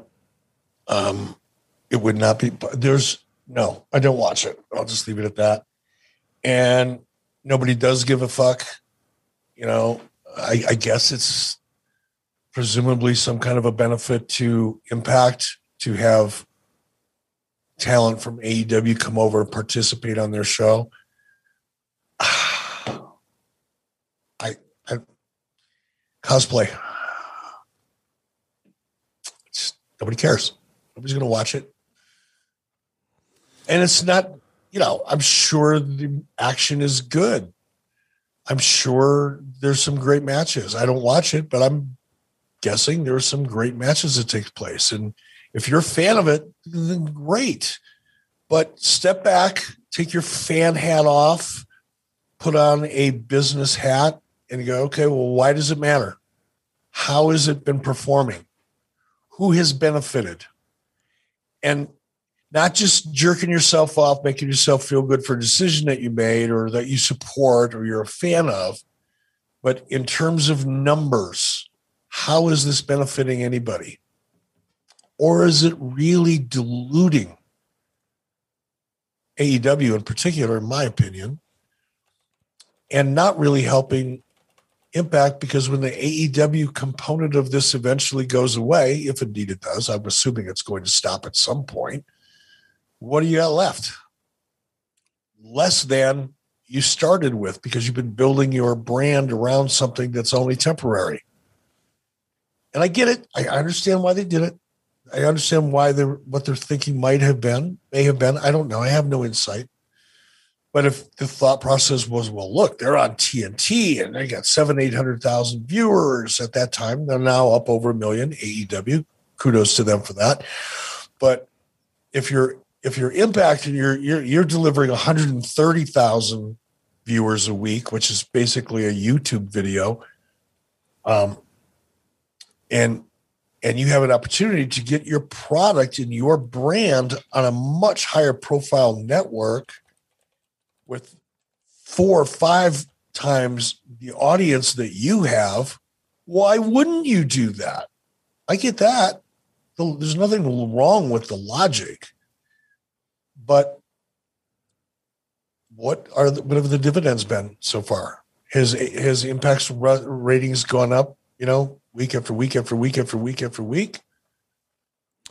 No, not, not not week after week, but uh, I'll tell you what is going up, and that is uh, our interest in doing live shows. Eric, it's time for us to make our big announcement. We teased it at the top of the show. You and I are going back on the road, baby. We're going to Podcast Palooza at Jimmy's Famous Seafood, June 11th through the 13th. On the 11th, you'll see our great friends, Mr. Brian Myers, Mr. Matt Cardona, part of the Major Wrestling Figures podcast. They're going to be your headliners on Friday night. On Sunday night, it's the Good Brothers. It's Luke Gallows and Karl Anderson and Talking Shop, and sandwiched right in between, it's Eric Bischoff and Conrad Thompson. 83 weeks live. Eric, how pumped are you, man? June 12th, Baltimore, the best crab cakes in the world. Let's go. Wait, wait, wait, wait, wait, wait. What was that date again? Come on, Eric. You know what to do, man. You just go pick up your tickets at Jimmy's Famous Seafood. It's Saturday, June 12th in Baltimore. Doors open at nine. Show starts at 10. Come on in, grab your dinner, grab your drinks, and then head upstairs. Uh, we got a bunch of swag ordered. We're going to have a barrel of laughs. It's going to be a good time, Bubba. June 12th, Baltimore, Jimmy's Famous Seafood. I just Googled my internet calendar. What was the date? One more time. I want to make sure. Saturday, um, June 12th. Yeah, we talked about this when you were in Huntsville. You said, "Oh yeah." We even joked, "Yeah, well, maybe we'll charter a fucking jet." You know, we're assholes these days. We're big, we're big stars or whatever. So Saturday, June twelfth, join us at Jimmy's Famous Seafood. Come a day early. See Cardona and Meyer. Stay a day later. See the Good Brothers. It's Podcast Palooza at Jimmy's Famous Seafood. I I got. I don't know. I don't know how to tell you this. Oh, I'm so embarrassed. What are we gonna do? What What do you mean? I I can't. Eric, it's our first live show since the pandemic. What do you mean you can't? We talked about this. You blocked the date off at my kitchen table in Huntsville. Right. We were drinking. it's true. It's true. Uh, are you really seriously pulling up lame on me right now? I am. I double booked myself. Oh, really? And I'm getting bumped the listeners of 83 weeks, Jimmy's famous seafood, the best crab cakes in the world, they're getting bumped. Do you need to make this feel make me feel worse about this than I already do? Is it? Oh, I'm so sorry. Well, you know, know, what we're gonna do. I, I know what we're gonna do. I'm gonna use a lifeline. Do you remember that show back in the day? Who wants to be a millionaire? I do. I love that. Well, maybe we should get the winner of the ultimate male match we just broke down to give us the hot tag. Ladies and gentlemen, Mr. Jeff Jarrett is joining our little family over at adfreeshows.com. Whoa. On Whoa. Ma- howdy, folks. Hey, Double there he is. Look at he's he's in the car driving to Baltimore. He's already on his way. I'm already on the, Jimmy's Jimmy's. I'm going to get there early for uh, Brian Myers and uh, Zach's show. I, I, I can't wait. How you guys how doing? How the hell are you? How, how are you? So good. Oh, very good, very good. Yes, sort of a uh, hot tag uh, in sweatsuits, uh, and uh, yeah, I'm, I'm, I'm actually in the car, but uh, pretty excited about this. How uh, things have sort of, um, I guess, fallen into place. Um, we're excited to have you. We're, we're super yeah. excited about the opportunity to uh, do our first live show. And by the way, if, if you've been under a rock, maybe you missed, but my newest podcast is with Jeff Jarrett. It's going to drop Tuesday, May 4th, right here on Westwood One. You get all those shows early and ad free over at adfreeshows.com. And our very first episode is about the holding up Vince McMahon for cash story. Jeff, is this maybe the most controversial story? I mean, this has to be the thing that fans ask about most of all, right? Listen, when we said it on the teaser, just, just that headline, what are we on TMZ? Hold up. Now, just just put that in a in just a, a, a sentence. Do you really think who who who can hold up anybody? Does that even make sense to you, well, Conrad? But I tell you one thing, I can't wait to set the record straight. May 4th, when it drops, it's going to be a lot of fun. I can't wait. If you haven't already, go follow us on Twitter. It's at My World Podcast on Twitter, at My World Podcast. And you can pick up your tickets right now. It's Jeff and Conrad jeffandconradlive.com. If you go to jeffandconradlive.com, you can snatch your tickets to come see uh, both Jeff and myself at Jimmy's Famous Seafood. By the way, if you're a top guy over at adfreeshows.com, we already got you hooked up. And Jeff, uh, we're gonna have some fun that night, right? We're probably gonna we have. Sure some- are. I, I, am. I am gonna get there early for uh, uh, Brian and Zach's show, and uh, stay late for the Good Brothers. But I'm really excited. Our first ever show. Uh, Eric is very unfortunate under these circumstances, but I, I appreciate the hot tag. I, I, really sincerely mean that. So I'm looking forward to, to you know the pandemic. We all been shut in. Karen's seen me enough these last 13 and 14 months. So uh, I, am excited to get up there on stage, see the fans, Baltimore, a lot of great stories from that town back, gosh, uh, WWF, WCW days, had a ladder match there. There's a couple of uh, unique stories that are Baltimore centric. Uh, and my, mud, my buddy at uh, Jimmy's Seafood. So I can't wait to get a good meal before, during, and after the show. I'll say that. hey, Jeff, if, if I can, before we wrap things up here and you get to where you're going, um, you're going to have a blast. This this is going to be such a fun ride from you. I can tell you from experience. You know, I, I got into this podcast thing with Conrad. I was a little uh, not really sold on on it in the beginning because I just didn't think anybody really cared about anything I had to say at that point because it had all been covered. But this podcast is a life changing opportunity. I mean, it's it is so much fun, and for you to be able to kick it off as with a live show, it is you are going to have a great time. The audience is going to have a great time, and I'm jealous that I'm not going to be there in the audience watching it, but I will be living vicariously through you. I appreciate that, Eric. You know, and likewise, I, I can. Uh, we are cut from the same cloth on that. I was very hesitant. It's pretty pretty been uh, Conrad. I'll say has been vocal about uh, wanting me to do a podcast going back several years, and I've never been a guy. Candidly, look, we've and you can relate to this. We've told our stories in the dressing rooms over and over. Nobody wants to hear this, and I've never looked in the rearview mirror. It's like that's been there, done that. I can't change the past, whether it was a great thing or a bad thing. Can't change it. But now this platform and and Conrad and listening to him and your podcast and Bruce and just sort of hearing the cadence and what it's all about, I feel incredibly grateful to be stepping into the ad free family. I'll just say that. So, yes, I'm super excited. I was very excited to hear you're joining the team. You know, you and I have kind of bumped into each other throughout our the course of our careers, really. Yeah. And uh, here we are, we're bumping into each other again. But I think you will find, and I'm sure you will agree with me in very short order, that this is an entirely different situation. It is so much fun. And the success that everybody enjoys is because it's fun. The yeah. audience has fun. The audience has fun with it. We have fun doing it. And it's not a job, it's a calling, and it's a blast. Wow. That's cool. Not a job, it's a calling. That's a t shirt. I'm getting royalties. I'll split it with you. We're gonna have a lot. You'll never change. exactly. I just came up with an idea, and Jeff said, "I'll split it with you." Well, of course, I'm, I'm, the one who came up with the idea to put it on a shirt. You said it. Oh, that's, that's the a, best. That is a collaborative, creative process. I can't wait to do a stage show uh, with the three of us. That will be fun. So yes, it will. Yeah, so we'll do that next time at Jimmy's. But at least right now Come join us for Podcast Palooza. And by the way, make a weekend out of it. You've been cooped up too long. Let's go enjoy the best crab cakes in the world. And by the way, if you've never been to Jimmy's, you're missing out. Uh, Eric got some shipped to his house, grilled them on his big green egg, which by the way, Jeff Jarrett's mm. a big green egger. And he yes, said, sir. he described those crab cakes as it's almost like touching the face of God. That's how good they are.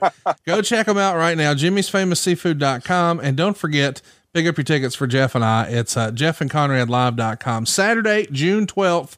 That's Saturday, June 12th. And by the way, I want to mention every ticket is VIP. Every ticket is going to get the opportunity to meet Jeff and myself. We'll sign your autographs, take your pictures, do the whole deal. And of course, we're going to do it as safe as we can. We also want to mention there are some front row opportunities. You're going to get some extra perks if you go ahead and pick up the front row. We've got some tricks up our sleeve. It's Jeff and Conradlive.com. Oh. And it's Saturday, June 12th at Jimmy's Famous Seafood Eric, I'm excited. I don't know where we go from here. I guess next week we should ask Eric anything. What do you think? I am up for that. Well, until next time, he is at E Bischoff. I am at Hey Hey It's Conrad, and of course he is at Real Jeff Jarrett. And we'll see you in Sat in Baltimore on Saturday, June twelfth, and back here next week for Ask Eric Anything on 83 Weeks with Eric Bischoff. Mother's Day is almost here, and Steven Singer's got your back with his brand new rose color, Sunshine Yellow. This new Sunshine Rose is a brilliant shade of yellow that dazzles with sparkles.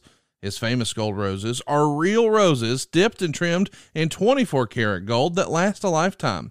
Steven has always been in the love business, and this past year we've seen just how important love is. In addition to brightening your loved one's day, Steven wants to put a little sunshine in everyone's days. So he's continuing to use a portion of each rose sold to support local restaurants by catering meals for all the incredible nurses, doctors, first responders, and hospital heroes. Go to IHateStevenSinger.com and send a sunshine gold dipped rose. Order now and receive it in time for Mother's Day it's a win win win. You'll give sunshine that lasts a lifetime to a loved one. You'll be supporting local restaurants by thanking our essential workers, and you'll feel good about doing it. You can't go wrong. They all come with a lifetime guarantee, free personalized gift message, and fast and free shipping. Simply say, I love you, or honor mom on Mother's Day. Just go to IHateStevenSinger.com. Hey, got a quick question for you. If somebody came along and said, Hey, man, what if you could retire 15 years faster, but it's going to cost you about an extra $100 a month right now? Would you do it? Is your future, your financial future, and meeting those long term financial goals worth $100 this month? If the answer is yes, well, Jessa from El Paso, Illinois has an idea. We hooked her up. She gave us a five star review for SaveWithConrad.com and had this to say Derek helped us go from a 30 year loan to a 15 year and his team was able to cut our interest rate nearly in half. That's right, half. It's worth the paperwork. Thank you so much. Think about what we're talking about here, folks. If you have a 30 year loan and you could pay it off in half the time for like an extra three bucks a day, what are we doing? Nobody wants to be 60 or 70 and making house payments.